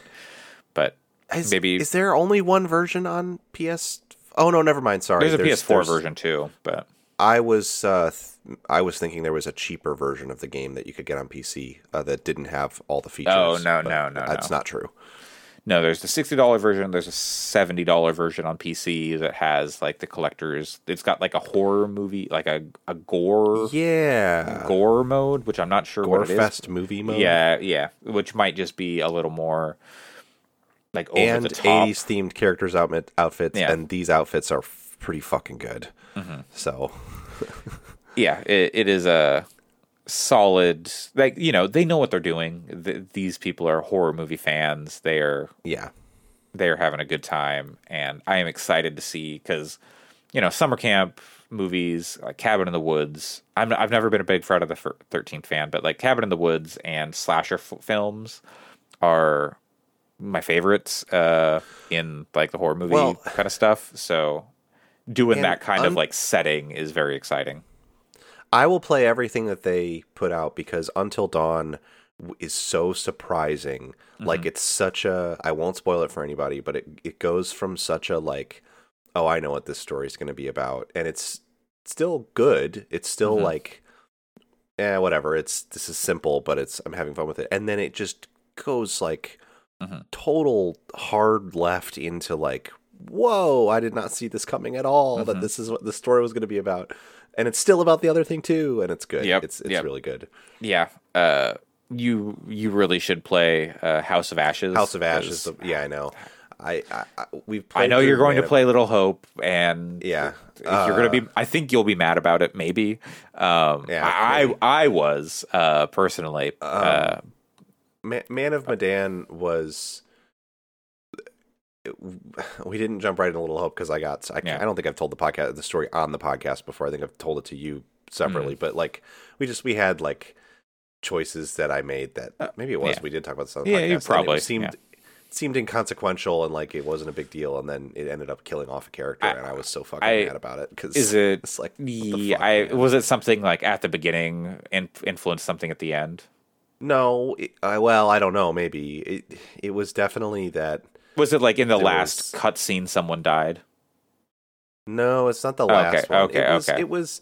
I mean, it's Little Hope is. It's one of the character. I don't even remember the name of the character, but like, there's a scene where there's a bad guy, and he's like, Oh, right, right, he, right. he right, thinks that they're infected and like everyone's gonna die and so he's like who am i gonna do you know i gotta kill you because you're infected and you have to try to convince him that you're not right. Mhm, infected mhm. and like you, you even if you do all the dialogue correctly if you had missed one QuickTime event in the previous Mhm. section Right. then you fail not because of any narrative tie from that to No, this moment uh-huh. but because the game is like well you failed Mhm. you failed four times in this chapter, so someone has to die. And I really Yeah. dislike that. That's how they decided to determine the the, the death Definitely. states. Is like you hit a certain number of failed prompts. Yeah. Feels shitty to me. And I also did not like. And I this is a thing I. This is sort of a thing that I think is. I have a feeling about for all of their games, and I hope that they move past it. Is I wish that it wasn't a binary state between like you failed too many times and this character died Mhm. and there was it, there was more like nuance and like well you failed three times and the character lived, but at what cost? Uh, kind of thing. Mm-hmm. I- um, and uh, Until Dawn has a little bit of that, but Yeah. uh, Well, and I would like, like to see them expand on that. Yeah, and, you know, and without giving too much away, like Until Dawn, the first like half of the game, at least as far as I know, uh, I haven't actually dug deep into it, but the first half of the game is like people aren't actually like dangerous things happen. They are in danger, but I don't think anyone's like, I don't think anyone can die in like the first half of the game, as far as I know. Like maybe they could, but. Uh, I feel like there's a couple. there's a lot of there's a lot of can, but maybe uh, there's a lot of fake outs like halfway through that game yeah, uh, where you're like oh shit they're dead and they're like oh just kidding they're not uh, which is effective it works I hope they don't do that again here uh, like they there's you know throughout the games they have these moments but I don't think they hang as long as they do in Until Dawn uh, but I I really think you'll like House of Ashes. Uh, there there was probably my favorite sort of sequence and like character death was in House of Ashes. Um, I was I would be curious what would happen if they didn't die or if there's like a way around that whole situation uh, because I did try to like replay that s- scenario to like get the get the perfect outcome and it I couldn't figure out how to make it happen. I think part of why I enjoyed Until Dawn so much is that on my first playthrough, I got the absolute best possible ending. Just like I was just good enough at it. Mm-hmm. like I, I- failed like one prompt the whole game. I I was an idiot and I got one person killed because I was like, oh, this per- this person was trapped in a place. I bet that, and I hear their voice. Oh, uh huh. I'm gonna go. I'm gonna go help this person. And oh fuck. I do think that that movie night mode in the quarry sounds cool. It's like you just like make choices ahead of time or something. Like I, Sure. Yeah. Yeah. I don't know exactly how it works, and then you just watch it. You don't have to actually yeah, like yeah. do the quick time events and stuff. I think that sounds fun. Yeah, uh, and yeah, I, I do want to dig in and check out the other the other modes. Like Man of, they've done interesting things with most of the games. I think in that regard, um, like Man of Medan had like a director's cut or a B side that you could do, uh, which seemed like the only right way to play the game. Kind of like it seemed like the only way to get the good ending, which I didn't necessarily like, but it, it is what it is. And then Little Hope just kind of disappointing all around, honestly. Man of Medan, or not Man of Medan, House of Ashes was just like their storytelling and was on an and uh, the action was on a next the next level for them, which is weird because the whole game is just cinematic and quick time events, but they made it very exciting. Uh, much more than their other games, which are not unexciting, but they're not like actiony. Yeah, Uh, so yeah, uh, the quarry seems very good. I'm excited to continue on and be spooked out, and I'm sure with the added fidelity, it's going to get very gross.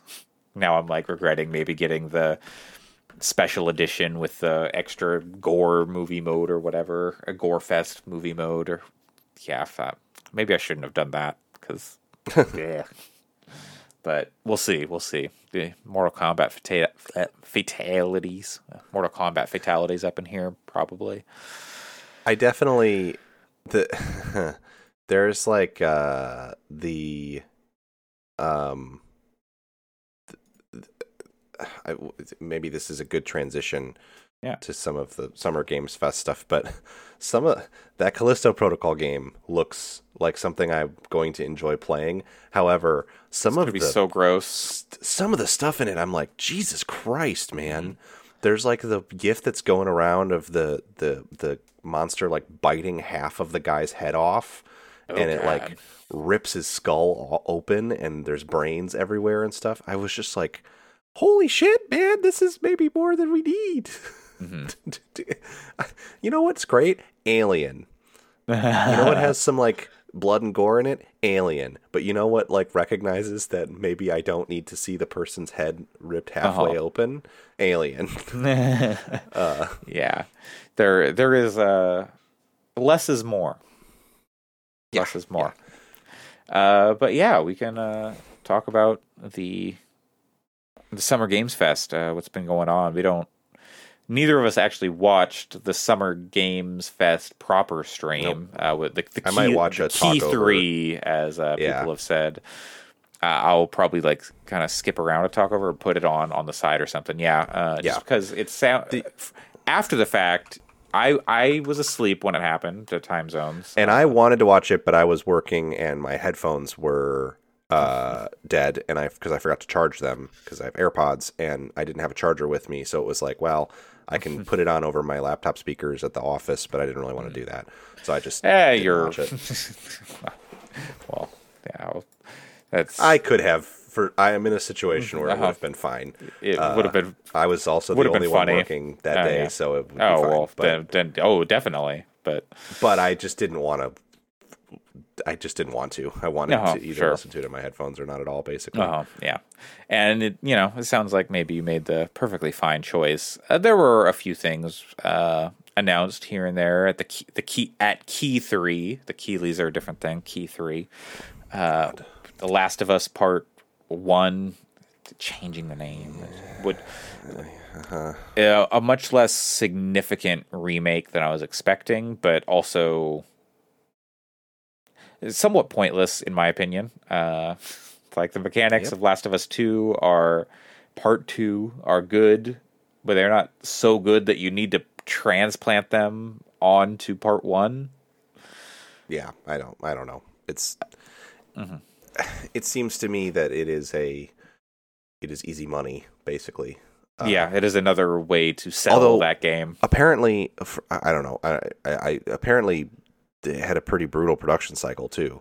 That's what I've there, heard. There Um, was well, there was a internal studio at Sony, like a very small like Wetworks team that was originally put on it, and then like I think Bend Studio was also supposed to be involved, and then like it, and nobody wanted to work on this, and then it went back to Naughty Dog, and they were like, "We're gonna do it now," and it's like, okay, and then that wet work studio at Sony was like closed, and I it sounded like a whole mess getting this thing out and i don't know that there's a point like you made it look better and you changed the mechanics but why Yeah, yeah.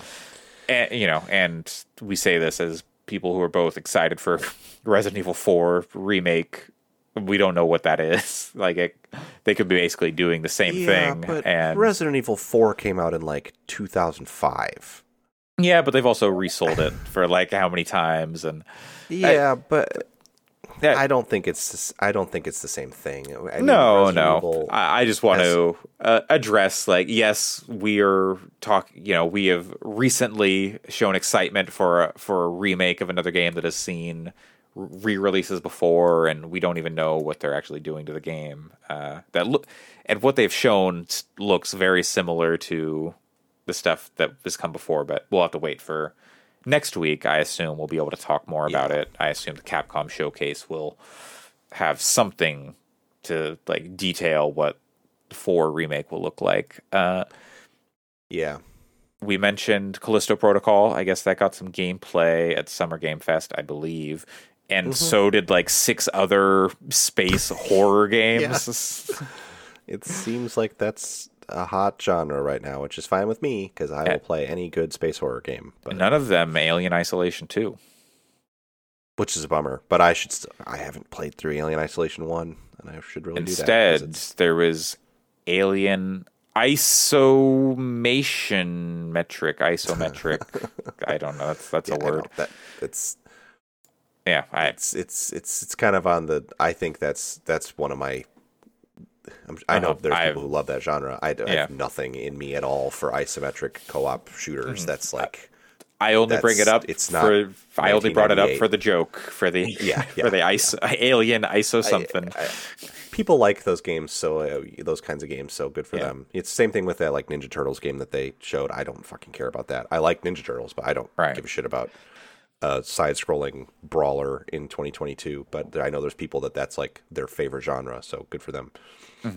Um, there w- So I am curious. Uh, we were talking about Tarkov earlier, Tarkov Arena, and how that might be similar to Call of Duty. Uh, Call of Duty Mo- Modern Warfare Two is. I know you really loved Modern Warfare. Is Modern Warfare Two Well- got got you excited? Have you watched the I- trailer? Do you have any thoughts? I haven't watched the like level playthrough. I need to do that.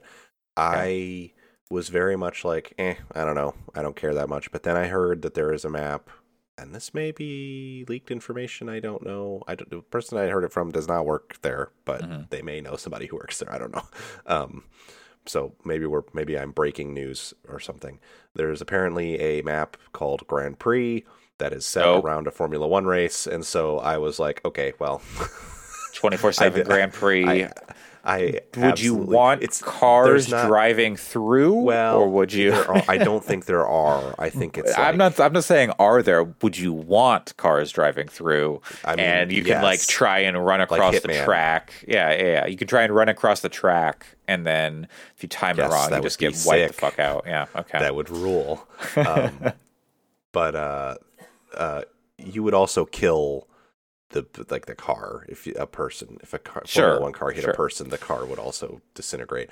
Um, but uh, the yeah, once I found out that there's a, a map, so the thing that I like about Call of Duty is and Counter Strike to a degree is I like the way that the maps are like interesting places that to have like a combat scenario. It would be fine if it was like paintball or something. It's not that it's Mhm. like Yeah. I want to, people to shoot guns at each other in normal places. It's not that. It's just it's interesting to think about like what would getting into a firefight at a Formula 1 race with all the people gone obviously be like um and so yeah i it, it's that that map sounds cool and i'll probably end up getting it to play um and i think it looks good and if it's modern warfare is very good so the first one or the 2019 one you know uh so if it's anything like that gameplay wise then i'm sure i'll have fun with it i skipped the last one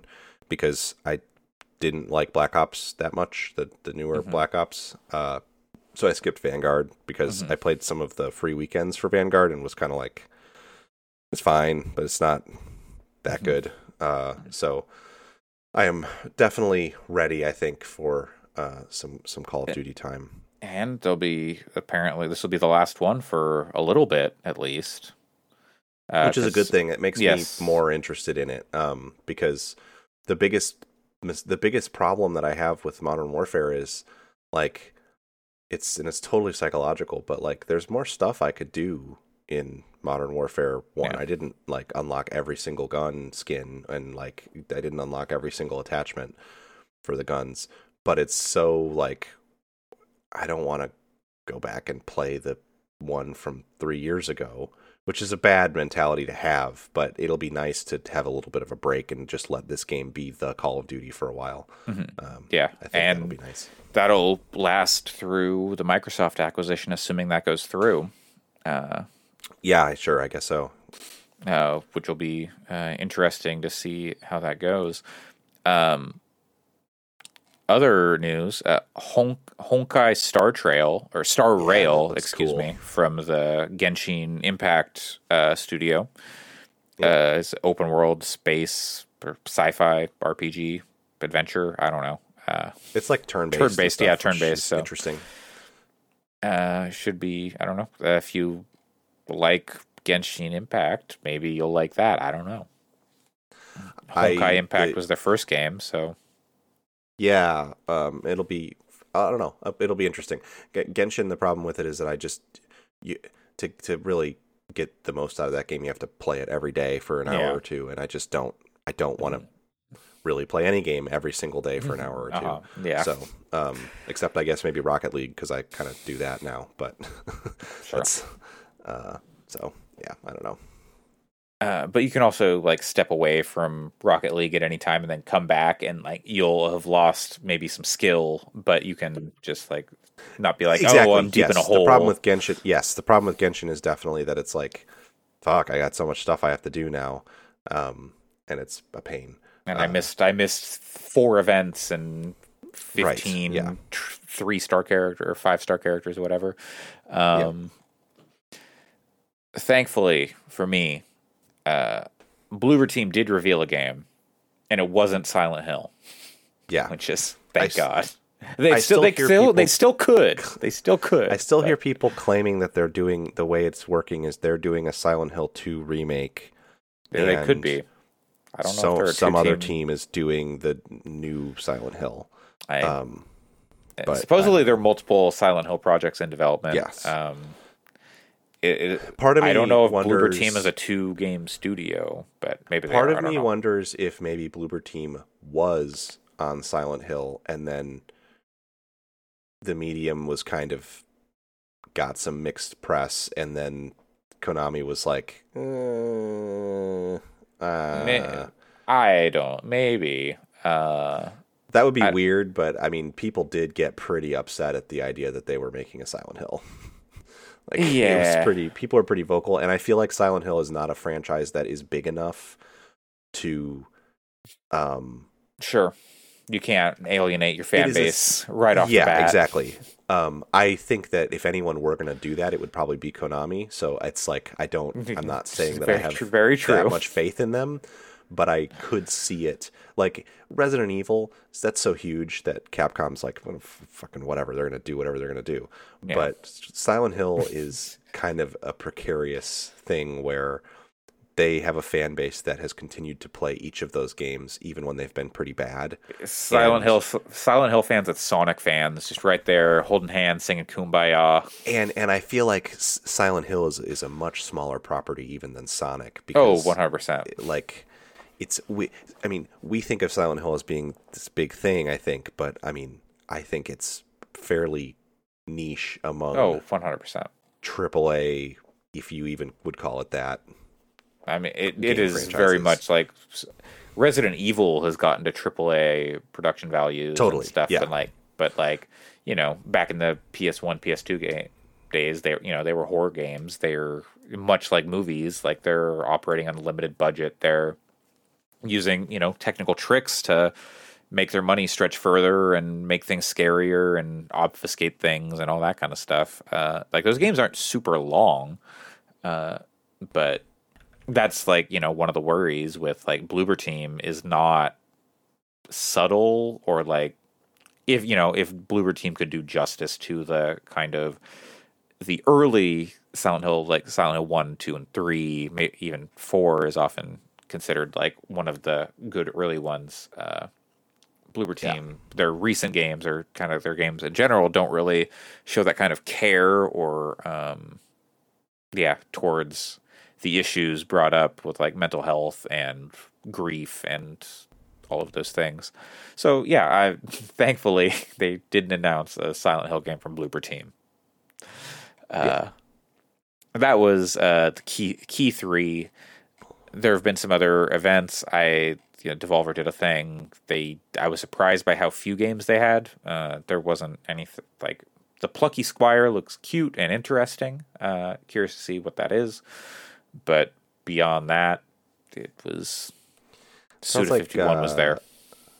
Day of the Devs was pretty cool. Okay, was there any uh, anything Um, worth bringing up? Trying to I didn't watch it, Okay, but Uh, a friend of mine got rock paper shotgun. Did- Everything that happened at Day of the Devs twenty twenty two. uh this Despalote or Despal Despalot uh there's no accent over the e so I'm not positive how to pronounce it but it's about um the it's an it's a game about like the World Cup in Ecuador Okay, um it looks the uh very cool um it's like not a soccer game uh, it is a soccer game but it's yeah i don't know it it's not like a soccer game like you think um it looks Okay. cool uh yeah, it's it's it's yeah a lot of uh, indie games happening here. Uh, hard to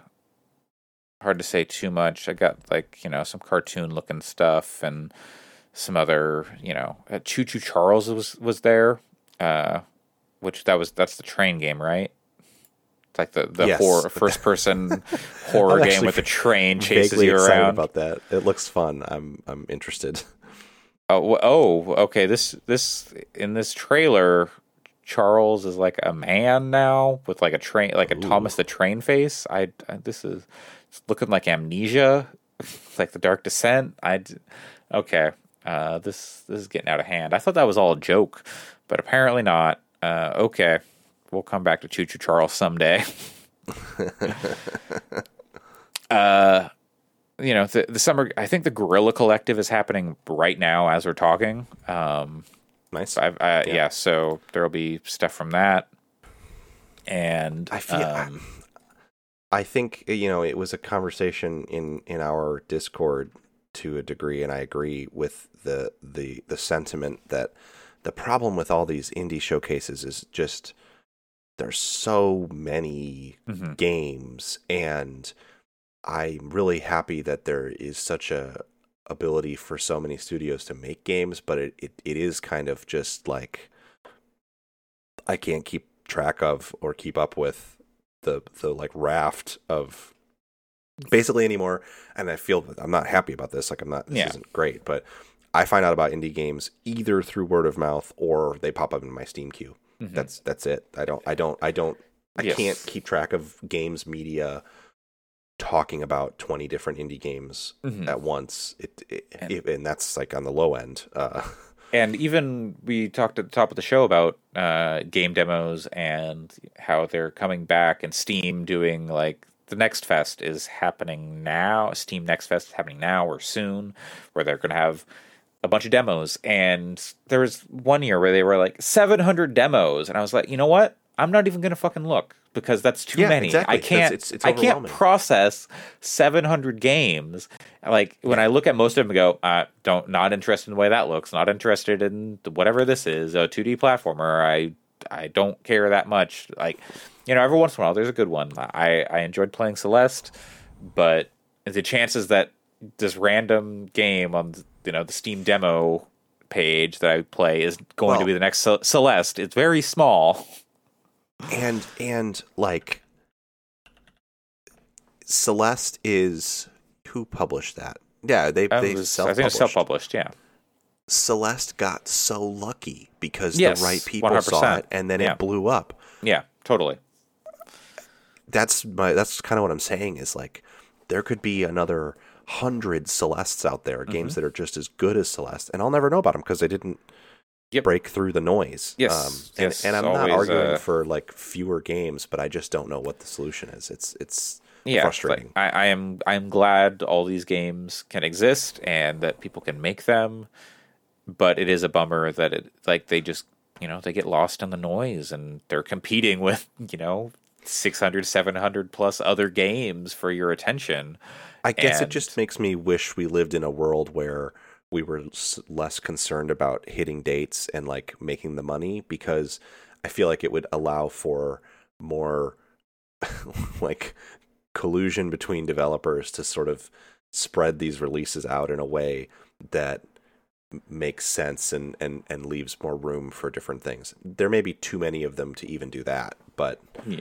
Uh, yeah. You know, like I mean, these, you know, I, I'm just talking about demos, but you know, when there's 700 demos and they're for they're up for a week or whatever, it's just like how how am I supposed to find the time to like actually sit sift through this and find what's good? totally. And Yeah, then yeah, absolutely. you know, you end up you like look up, oh, what's worth playing on the Steam Next Fest or whatever, and you just get like you know the same twenty games or whatever from all the publications, mostly, not always, but you know you'll wind up with at least ten or so of the same, and there'll be mm-hmm. games you have already heard of. So you know, how do you find like the actually new stuff is always a problem. Oh yeah, yeah. That's weird. I will shout out Super GG Radio for they are always on that indie beat, finding new Yeah, do a interesting stuff to talk about. Uh, Absolutely. So if you want to find new interesting indie games, uh, they will talk about them on Super GG Radio. But Uh, and and but that's kind of to my point. Like they're a really good resource, but you know They- they can only hit so many. That team and knowing that team on a more personal level, like I'm really happy for them that they enjoy doing that. Mhm. But like that takes a lot of effort Yep. and time. Yep. That's like their yes. thing is, Yes. is to do that. Like their Yeah. whole hobby is sifting Yeah. through indie games. It seems Yeah. like. And Yeah. I, I just like fuck, man. That's it. Couldn't be me. What? Um, okay, wait. So you know that one year, like last year, two years ago, um, Devolver did their like E3, like go around the show floor, like game and play our demos or whatever, like the virtual Mm-hmm. go around. You know, they made a game to as their marketing thing. Yeah. What if they did like they pair they paired up with Tarkov and you you went into a Tarkov map and you had to pick up the demos and extract with them? Would that help you find indies? If you were just picking them up in a Tarkov map and then like they installed as you extracted. I don't know. I think I just want to keep playing Tarkov. what if you played Which them is- in Tarkov? Uh, You go, you Yeah, go, and you you it. find you have to find computers around the map, and then you're like, oh, this one has this game installed, and this one over there has this game installed. do I get like stuff for them? Do I get you get tar- you get- therapist? Yeah, you get like Tarkov bucks. I don't know. No, that's not. Those are called rubles. I I I don't know. I They should played the change. Russia's national currency to Tarkov bucks. That's what they should do.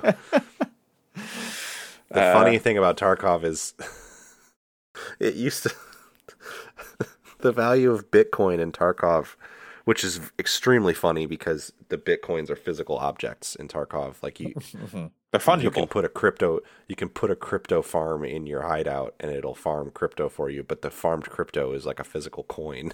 It's that it, just like, fucking like prints. pressing. It's just like 3D Yes. printing. It's it's very funny, um, and uh, it used to be tied to the real value of Bitcoin, but like because The real value of Bitcoin compared to like Russian money and American Mm-hmm. money is so fucked up because of how like bad the exchange rate is for the ruble.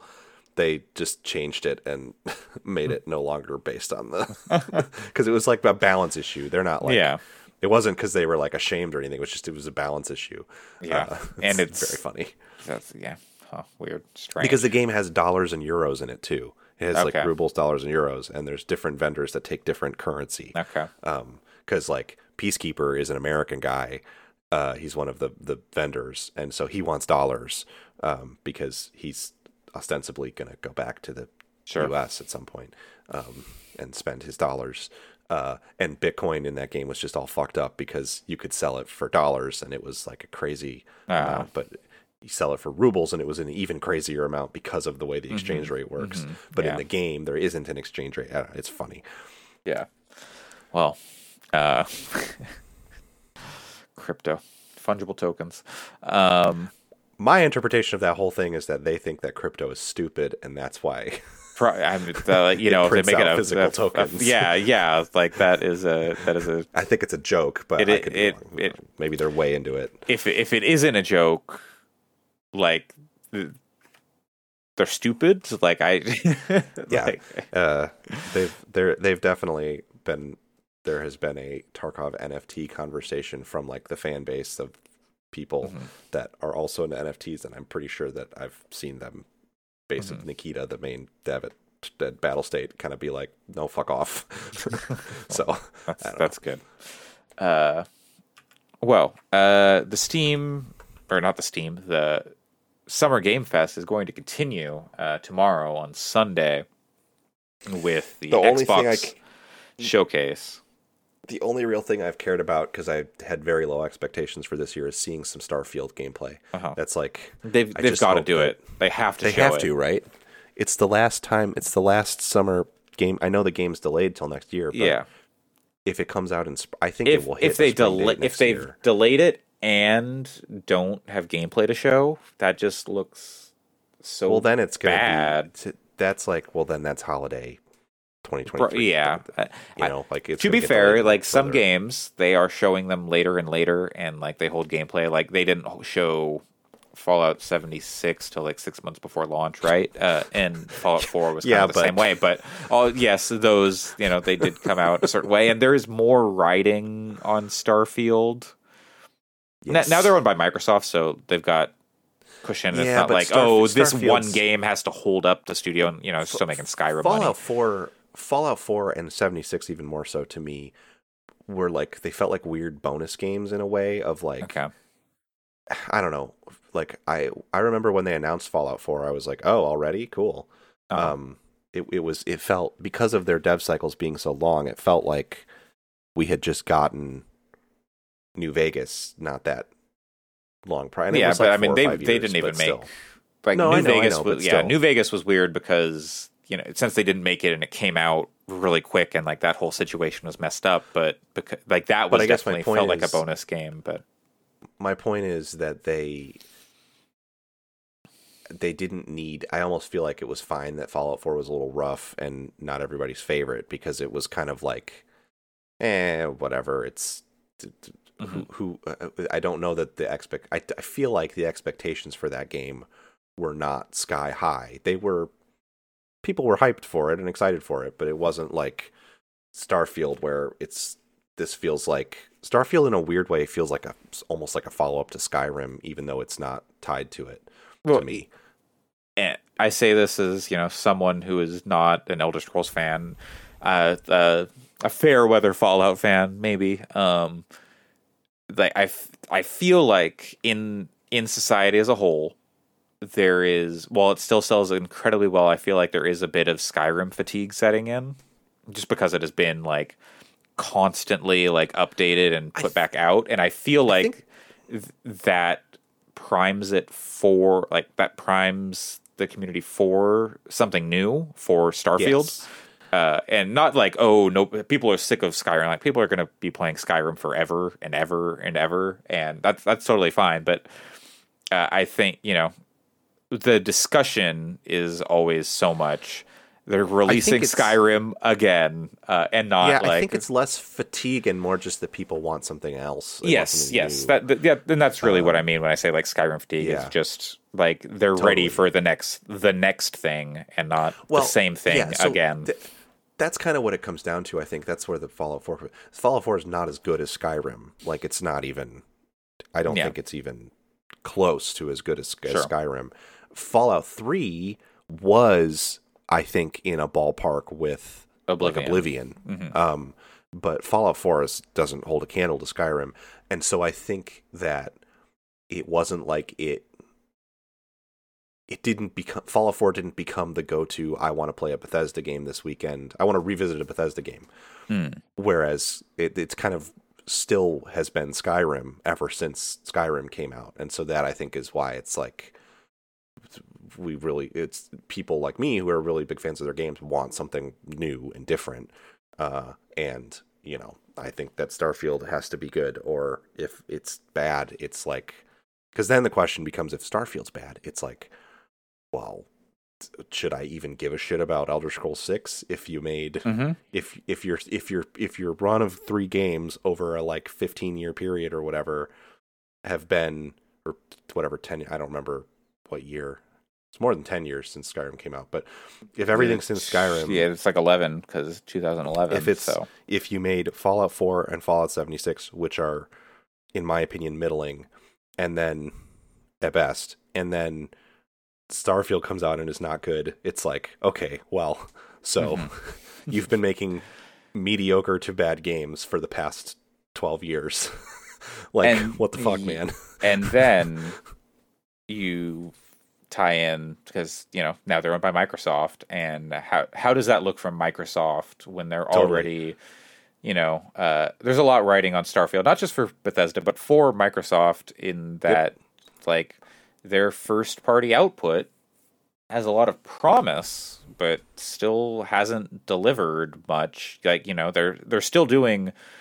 Halo, Forza Gears basically has still been their output for quite a while now, and but what i will say everything The pop- reason a that- thing pops up here and there, but the reason that I'm confident, I think that Starfield's going to be good. I think it could be rough, janky, Yeah. whatever. Like I think it could be the have Bethesda problems, but I think it'll be um, when it's working good because I don't think that Microsoft is stupid, and I don't think that they would have spent the money that they did. Sure. Like they're capable of making connecting the same dots that we are of saying like, well, Yeah. Fallout Four kind of didn't set the world on fire. Fallout 76 people really didn't like, and now it has its defenders, but Yeah. I don't think that they would have gone, yeah, let's go spend billions of dollars on the studio unless they liked what they saw with Starfield. Yeah. And were like thinking that it was going to be actually good and not just a quick buck. Um, yeah. There's so- just, you know, so much can happen with a game from Because, uh, from where you know when this when that deal was like enacted Sure. and uh, you know you know because you know they put a date on that game and then they went whoops nope we're not making that date and you know also COVID also- and there there have been lots of extenuating circumstances and they it could totally be a game with, where they turn it around after the fact if like yeah. uh, but yeah, uh, so Starfield. Okay, hopefully, you see some Starfield gameplay. I'm interested in Redfall because I'm always perpetually interested in what Arkane is doing.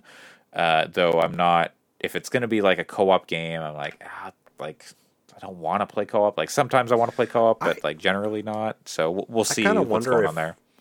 I kind of wonder if that game is like a Tarkov. Like, Actually, it could be. It could be. it like- kind of it kind of looks like maybe it's a it's a it's a Tarkov. So I don't know.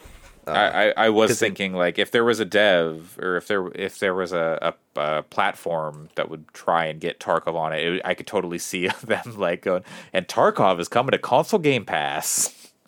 yeah, I just don't think they're ever Like, going to make a, pre- a console no, version of Tarkov. abs- but abs- absolutely not, and especially with like the whole situation with Russia and Yeah, right now, I think like, that's the bigger issue. Absolutely I- not happen, but and and and I mean, I the developers of Tarkov, I don't, I don't get the impression that they're in favor of Putin necessarily uh, because ju- like just business wise, it would it could not happen. Exactly, yeah, and they do like they do sales. They do, Tarkov does two sales a year, Christmas and Mm-hmm. well, they do Russian Christmas, which is like Mhm. two days later or something. Um, they do uh, Russian Christmas sale, and then they do a Revolution Day sale, which is Mm-hmm. like the the the day that Russia celebrates the Re- Russian Revolution. So like they are definitely proud to be Russian.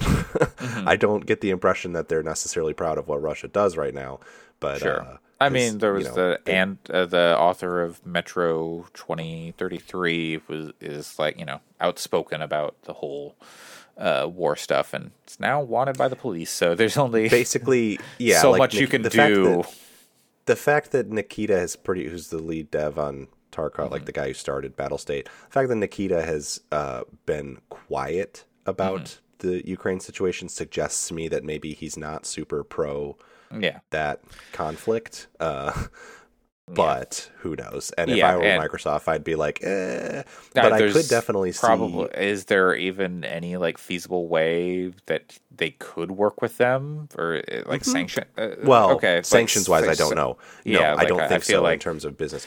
I, I be a- just am agreeing that I think that I think if the situation with Russia were different, I could see Microsoft getting Tarkov on PC Game Pass. Yeah, yeah, Because I could see it as a like, hey, it's going to be available in game pre their game preview form Mm-hmm. Yeah, or whatever, yeah, and you're going to be able to play it.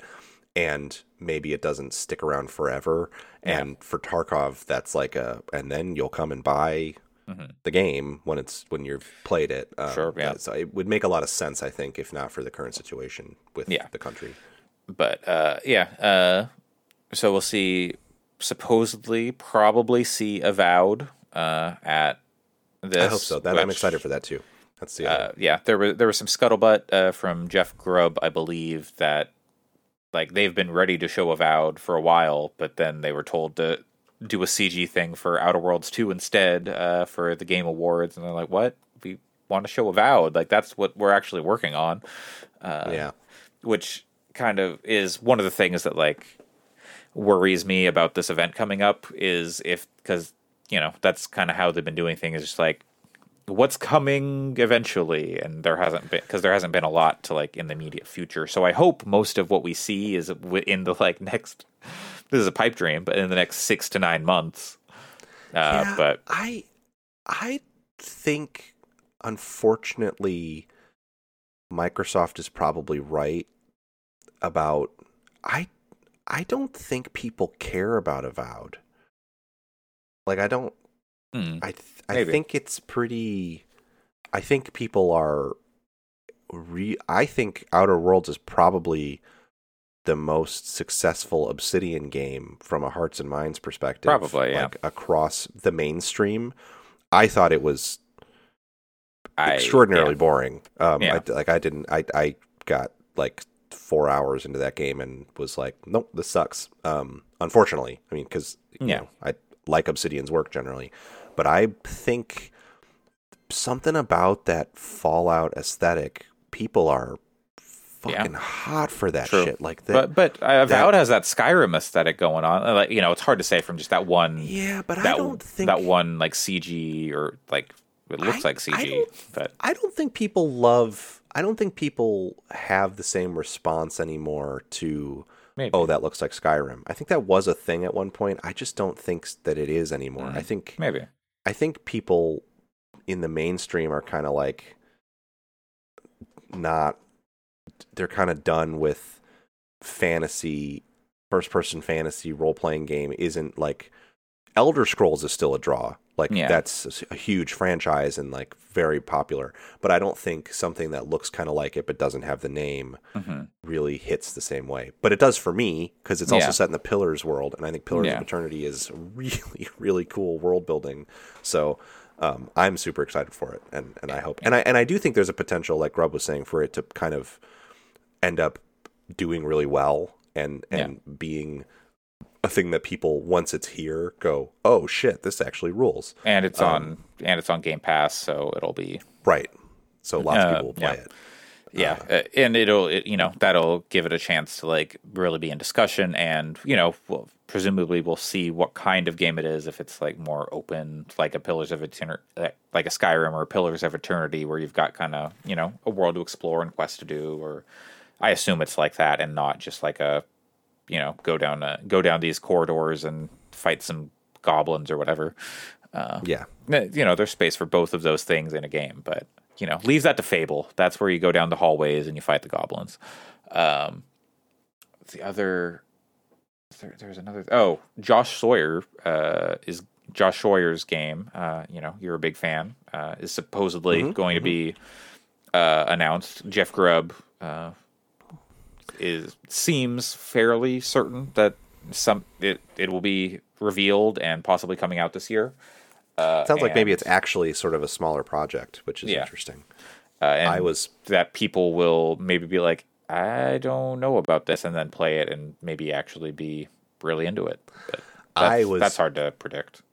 positive that he was just working on New Vegas too, and they that that it's been he's Mm-hmm. been working on New Vegas 2 for a long time since before the deal and they just kept it very mum because they Mhm. didn't want to like Uh-huh. jeopardize the the the, The Bethesda.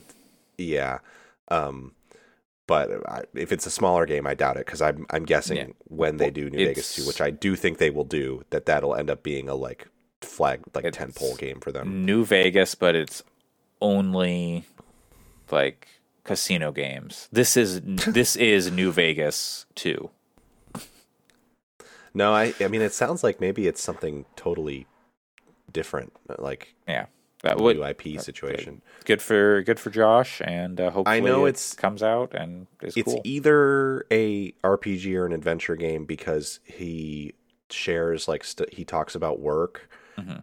on like Twitter and stuff. He doesn't say like exactly what he's working on, but he will post like like screenshots of his work environment and he's writing dialogue, like writing dialogue trees of, Uh-huh. that you have a conversation. Um because it'll he'll show like Yeah, you just Uh, gotta get get these trees for you know hit me, stay. No, this is this is too rich for my blood. I mean This is New Vegas too. I'm telling weird. you. I'm telling you, this is something New weird. Vegas too. I could totally see like them for like New Vegas 2 it's actually like isometric fallout again Sure. and he convinced them to let him make an isometric Fallout game, um, something like that. Uh, but I doubt that's this game because he did say it's that he's not working on anything Fallout related. But I always just assumed he was bullshitting because he's the kind of guy that seems like he would Never, never trust straight any. at the camera. Never trust any game dev ever when they tell you anything. Well, and he's the kind of guy that seems like he could look directly into the camera and say, "No, I'm not working on Fallout New Vegas 2 with a tab open of work uh huh.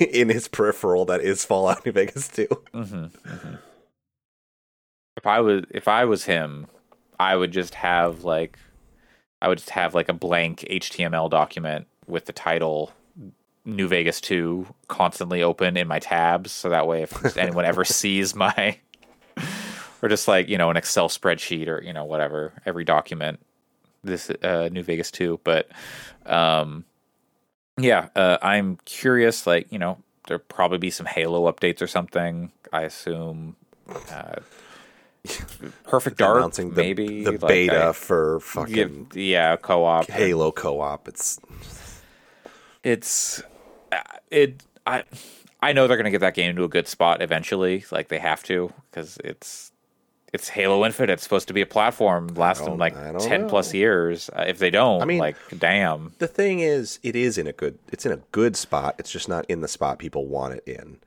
Like the game is the the game is good. The multiplayer plays well. There's just not enough stuff coming out for it. And Yeah, I mean, it has it has the battlefield problem, except that people also actually agree pretty much all around that it's good. Yeah. uh, um, True. it- so dozens of us. There are dozens of us who like Yeah. Battlefield I don't, 2042. even, I don't even I don't even want to get into that. Uh, but uh, um, it is wild just that that game is so. Mhm. It's taken them so long to get that stuff going yeah, for it. it- Yeah, and I think there have been like more departures from 343s or yeah, 343. Well, Uh, yeah, I mean, it's got to be a management issue if it's taking Mhm. this long. Yeah. Like, it's got to be that people I- are fed up. and like too. you know, COVID is a problem, but like yeah, yeah. When there- I say management issue, I don't necessarily mean it's like yeah, yeah, know, people are being individual abused or anything. Yeah, yeah, I- It's I yeah. just mean that it seems like there's just not quite the leadership there to because Yeah. yes, COVID, but with the right leadership and pipeline, you Mm-hmm. Yeah. would think that by now you would have been able to overcome yeah, some of those struggles. yeah, and it's I haven't like checked in with the game myself personally, but it does seem like they didn't necessarily fix a lot of the issues people had with the second season. Um, so yeah, we'll we'll see how that is going. Uh, is there anything you're maybe like third party or else that you might expect to see or hope to see uh, at the Xbox event? Like services, uh, expansions of Game Pass, or uh, Mm, I don't know. I don't think they need to. Mhm. I think that Game Pass is uh, uh, Mhm. fine, and I mean, I Sure. could see them maybe announcing um a couple more like upcoming games coming to the the Mm-hmm. Yeah. service, but uh, I, I mean. Stuff like Stalker, which for obvious reasons is is in Mm, who yeah. Same with Atomic Heart. Um, those are both games that yeah, you know who knows where they're at development wise right now but those are those are two big games that are still on the way um and i i mean i get i could see do is midnight suns that's already a game pass thing Don't think so, but those da- those I deals come come in real hot. So T- typically uh, but I, I it seems like they probably wouldn't announce something like that. I, that's a game that i could totally see ending up being a game pass thing um Maybe. on pc anyway.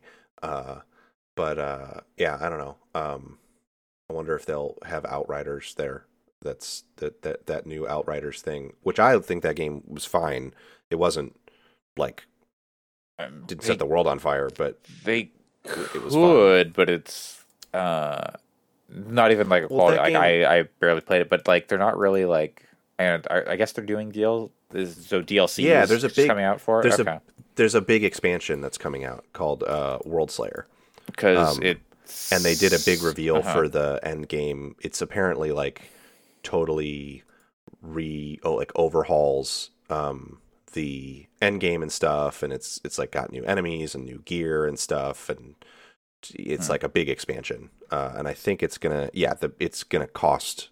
It's a forty dollar expansion, in fact, um, and it comes out in three weeks. So I Um, could definitely see Yeah, that that could be like a Microsoft and dropping like, "Hey, this is going to be on Game Pass" because the Mhm. game came out on Game Pass, um, Yeah. like shortly after launch or whatever.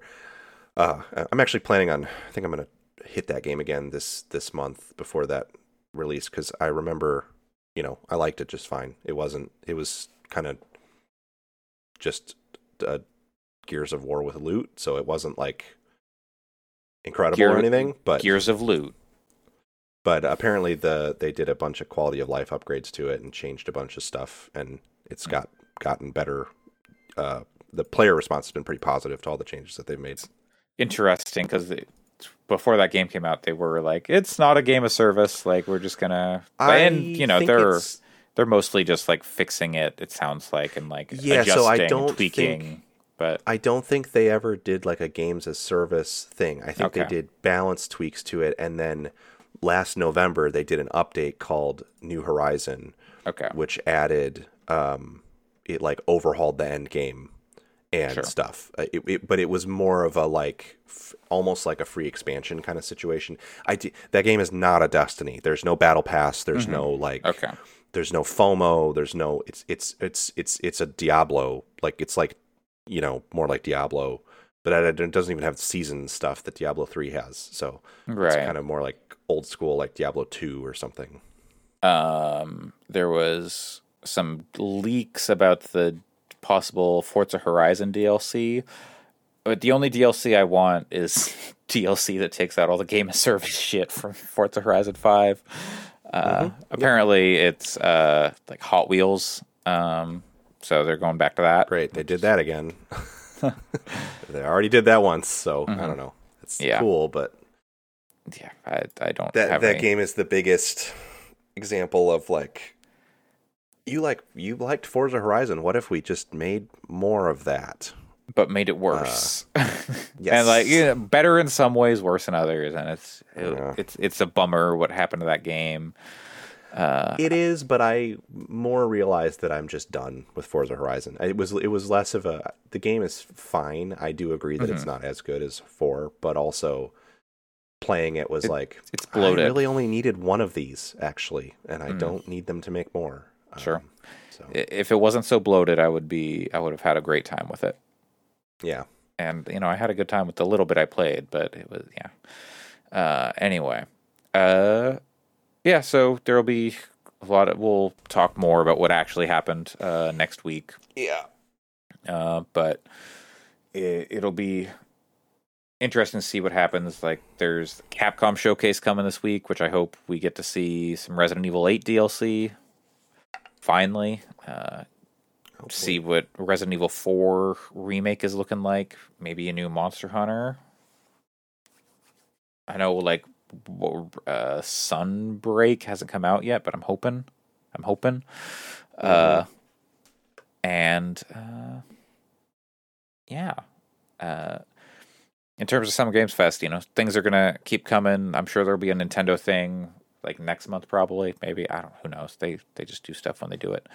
But uh, our last kind of news story of the week, after we've done way more news than we usually do, is uh, it, near and dear to this podcast, as uh, it did bring us together. Uh, one Jeff Gerstmann uh, has parted ways with Giant Bomb for Yeah. undis- undisclosed reasons. Yeah, Uh, I don't feel the need to talk at length about it, but it's definitely yeah. worth bringing up. I, just- I mean, it's whatever happened there. That's between them. It's not my place to Yeah, totally. to speculate or comment on it. But I will say that I, you know, his new thing. I enjoyed his kind of opening stream. I didn't watch the whole thing because it was very long. It- yes, Um, that man. but good for him. talk. I mean, by himself, he is very impressive. How much he can Yeah. monologue and You be in- be interesting doing it.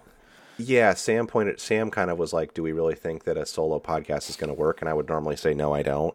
But he's the one guy that I think can pull it off. Um, and it sounds like he's going to get guests and stuff here and there Yeah. too. But um, yeah, I, I'm I'm pretty. I think he's uh very entertaining to listen to, and um has a lot of the you know some of his stories and stuff are really interesting, and um I I don't care to hear I don't care to listen to people talk about video games generally anymore. Yeah. Um, like I haven't even listened to Waypoint at all in 2022. Um, because it's I still like that. T- actually, think I still subscribe to Waypoint Plus, but um, I still like like the the team there and stuff. But I just don't need to hear other people's video game opinions anymore, other than my friends. Um, yeah, and you'd rather be in a dialogue, a conversation about those things Exactly, than just yeah. having it into your ears. Or but G- Gerstmann is still a guy that I can listen to talk about that stuff, and even when I disagree with him, I find it interesting and engaging to hear his opinions. Um, so there, there is such a uh, wealth of, of knowledge there from his his time in the yeah, industry that yeah. few few other people can match. Uh, so it is. and you know i'm Intriguing. i'm not necessarily inclined to like i have fell off a giant bomb when the nextlander people Mm-hmm. left i pretty much fell off completely because the only real giant bomb content i was consuming anymore was the beastcast at that point anyway yeah, um and but uh i'm glad that they are energized and you know moving and shaking a little Yeah. bit i think it's gonna be dan being back sounds like it's been great already like they're they're. he he Like- hit the ground running immediately I doing am- Dan things. I am not like a fan of Dan Ryckert in Yeah, general. yeah. Like there, I I have plenty of problems with with that man. Uh, occasionally he does entertaining things, uh, but there, yeah. Uh, he the new crew is the right amount of antagonistic and encouraging and yeah, around it seems Dan like he and Jess are going to have some pretty So, good back yeah. and forth, and you know he and Bakalar already have a lot of chemistry. Yeah. I think there's him and Grubb are very there. antagonistic. Tam is very encouraging of like Dan, do the stupid thing, do the stupid thing. so Yeah, yeah. The the chemistry there sounds like it'll be really good. The thing that I do think is a little sus about it, and this isn't speculation about like Mhm. people leaving or, or whatever, but I think it's the Tam and Lucy thing. It's such a it's such weird messaging because they're like we're at Giant Bomb full time, but we're still at GameSpot, and I'm like, I I think is- part of it is like they're you know Giant Bomb does like very specific thing. GameSpot does other things. Sure, yeah. and so you know they can still do. It's- like more traditional media coverage at GameSpot, and then do whatever Giant Bomb is going to do with Giant Bomb. That isn't just It like, just- he- what is your game? Uh, you know, yeah, it's just a weird. definitely. I don't know.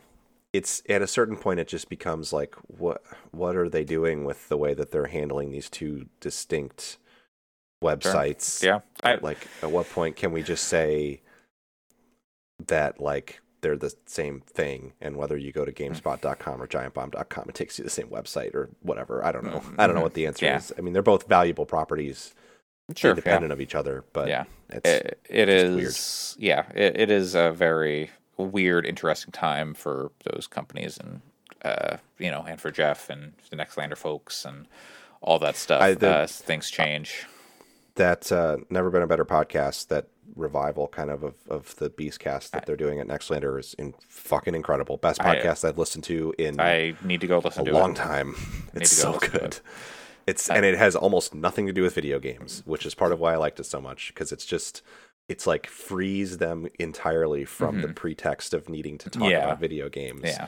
and just allows them to talk about whatever they want video games come up like twice in the show but they also talk about like mechs and for like 20 minutes and they Mm-hmm. Yeah. talk about like Vinny trying to deal with the fact that his kid is probably going to start discovering porn soon and how do you how does he navigate that and it's just it's it's it's really thoughtful and funny and like Yeah. earnest conversation between Yeah. four people who clearly care a lot about each other and Yeah, yeah. I'm really looking forward to keeping up with that show. and like I, have been thinking about this recently as like you know uh, you know as not wanting to listen to video game discussions as much as i used to uh and kind of when i found giant bomb like the thing that was so appealing was all those discussions long ago there were so many discussions that weren't about the video games that was like the appeal of it. And then it seems Totally. like over time, like they just became more kind of focused on the video games, uh, just because like the the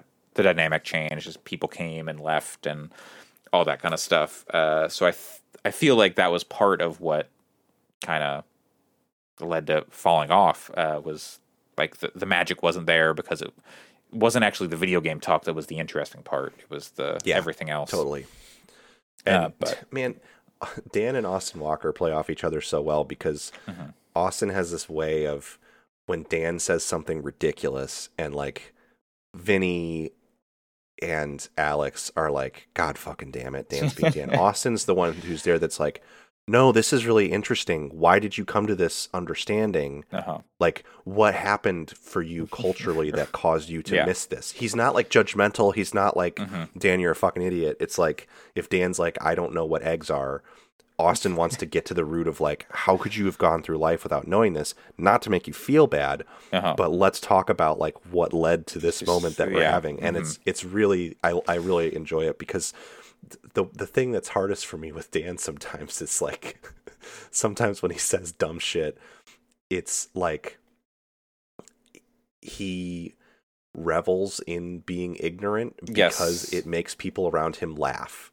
And it's like he gets like positive reinforcement for it when it's not necessarily his fault that he's ignorant but also he also people- yeah.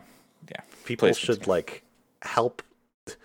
The response it's fine if it's funny but the response should also be like wait no let's help you like But- learn this thing But there, but there have also been times where he's come with like you know uh, questions that are far too complex for anybody. But it's like, you know, uh, there, oh, there was one. It was like, uh, wait, putting food in a refrigerator doesn't make it raw.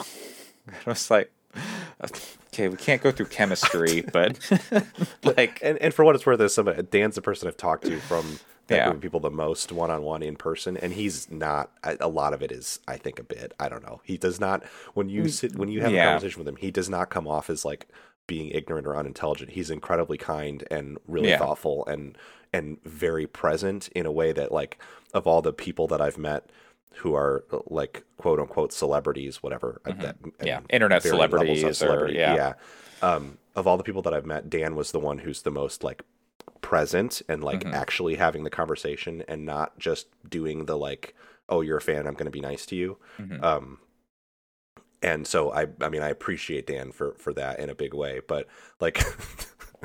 it's hard to listen to him talk at times. I sometimes when I was watching best of, I just like let a bunch of Giant Bomb best ofs play because I was in a mood. Uh, and the one from E3 not that long ago came up like three or four years ago came up with Dan was like, "Wait, do pirates like steal shit?" yeah, yeah, like And everyone's like, "What do you mean?" He's like, "I don't know. I just thought they sailed boats around." And, and, and they're like, "What?" How did you think they paid for the boats? And he was like, I figured the government just paid for them or something. Piracy, damn. like, the software pirates. the- Yeah, yes. And then he goes, Oh, I guess, but when you pirate software, it's stealing. Okay, it makes sense now. Never mind. and Jeff Gerstmann is just like doing this face that's like, I cannot fucking believe this is happening in the middle of this E3 press conference. and it's you know, uh, yep, uh, or you know, uh, at, at the risk of going on too long about this, the one of the you know the best was Dan asking. He's like starts to go off on this question. He's like, okay, so wait, in the beginning. And Vinny just loses his shit. He's like, "We cannot do this." yeah, it's it's funny. It's definitely. I think that Dan needs other people around him to make Yes. him and other.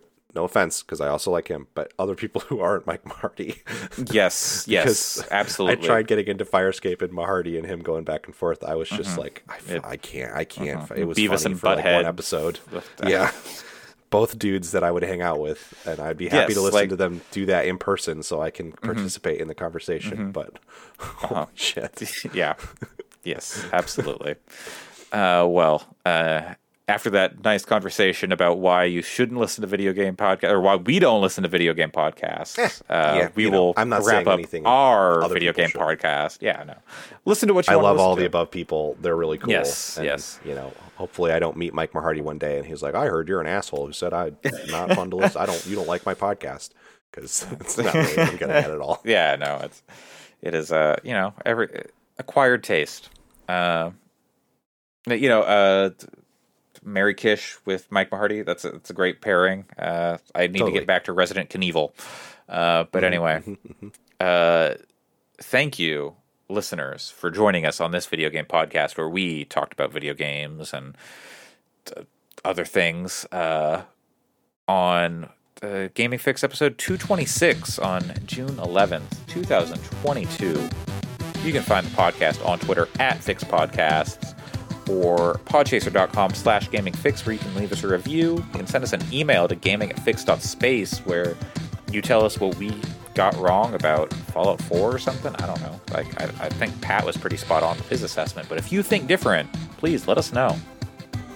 Definitely. And uh, Pat, where can people find you so they can send you your Fallout their Fallout 4 complaints directly? You can find me at PJC Place on Twitter.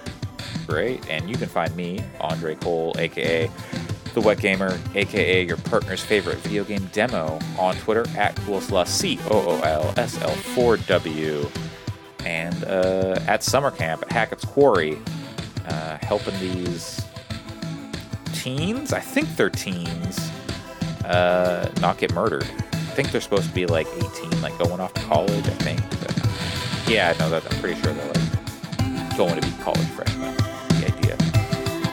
Anyway, uh, thanks for joining us. We'll be back next week with another episode of the Game Freedom Podcast. Stay wet, gamers.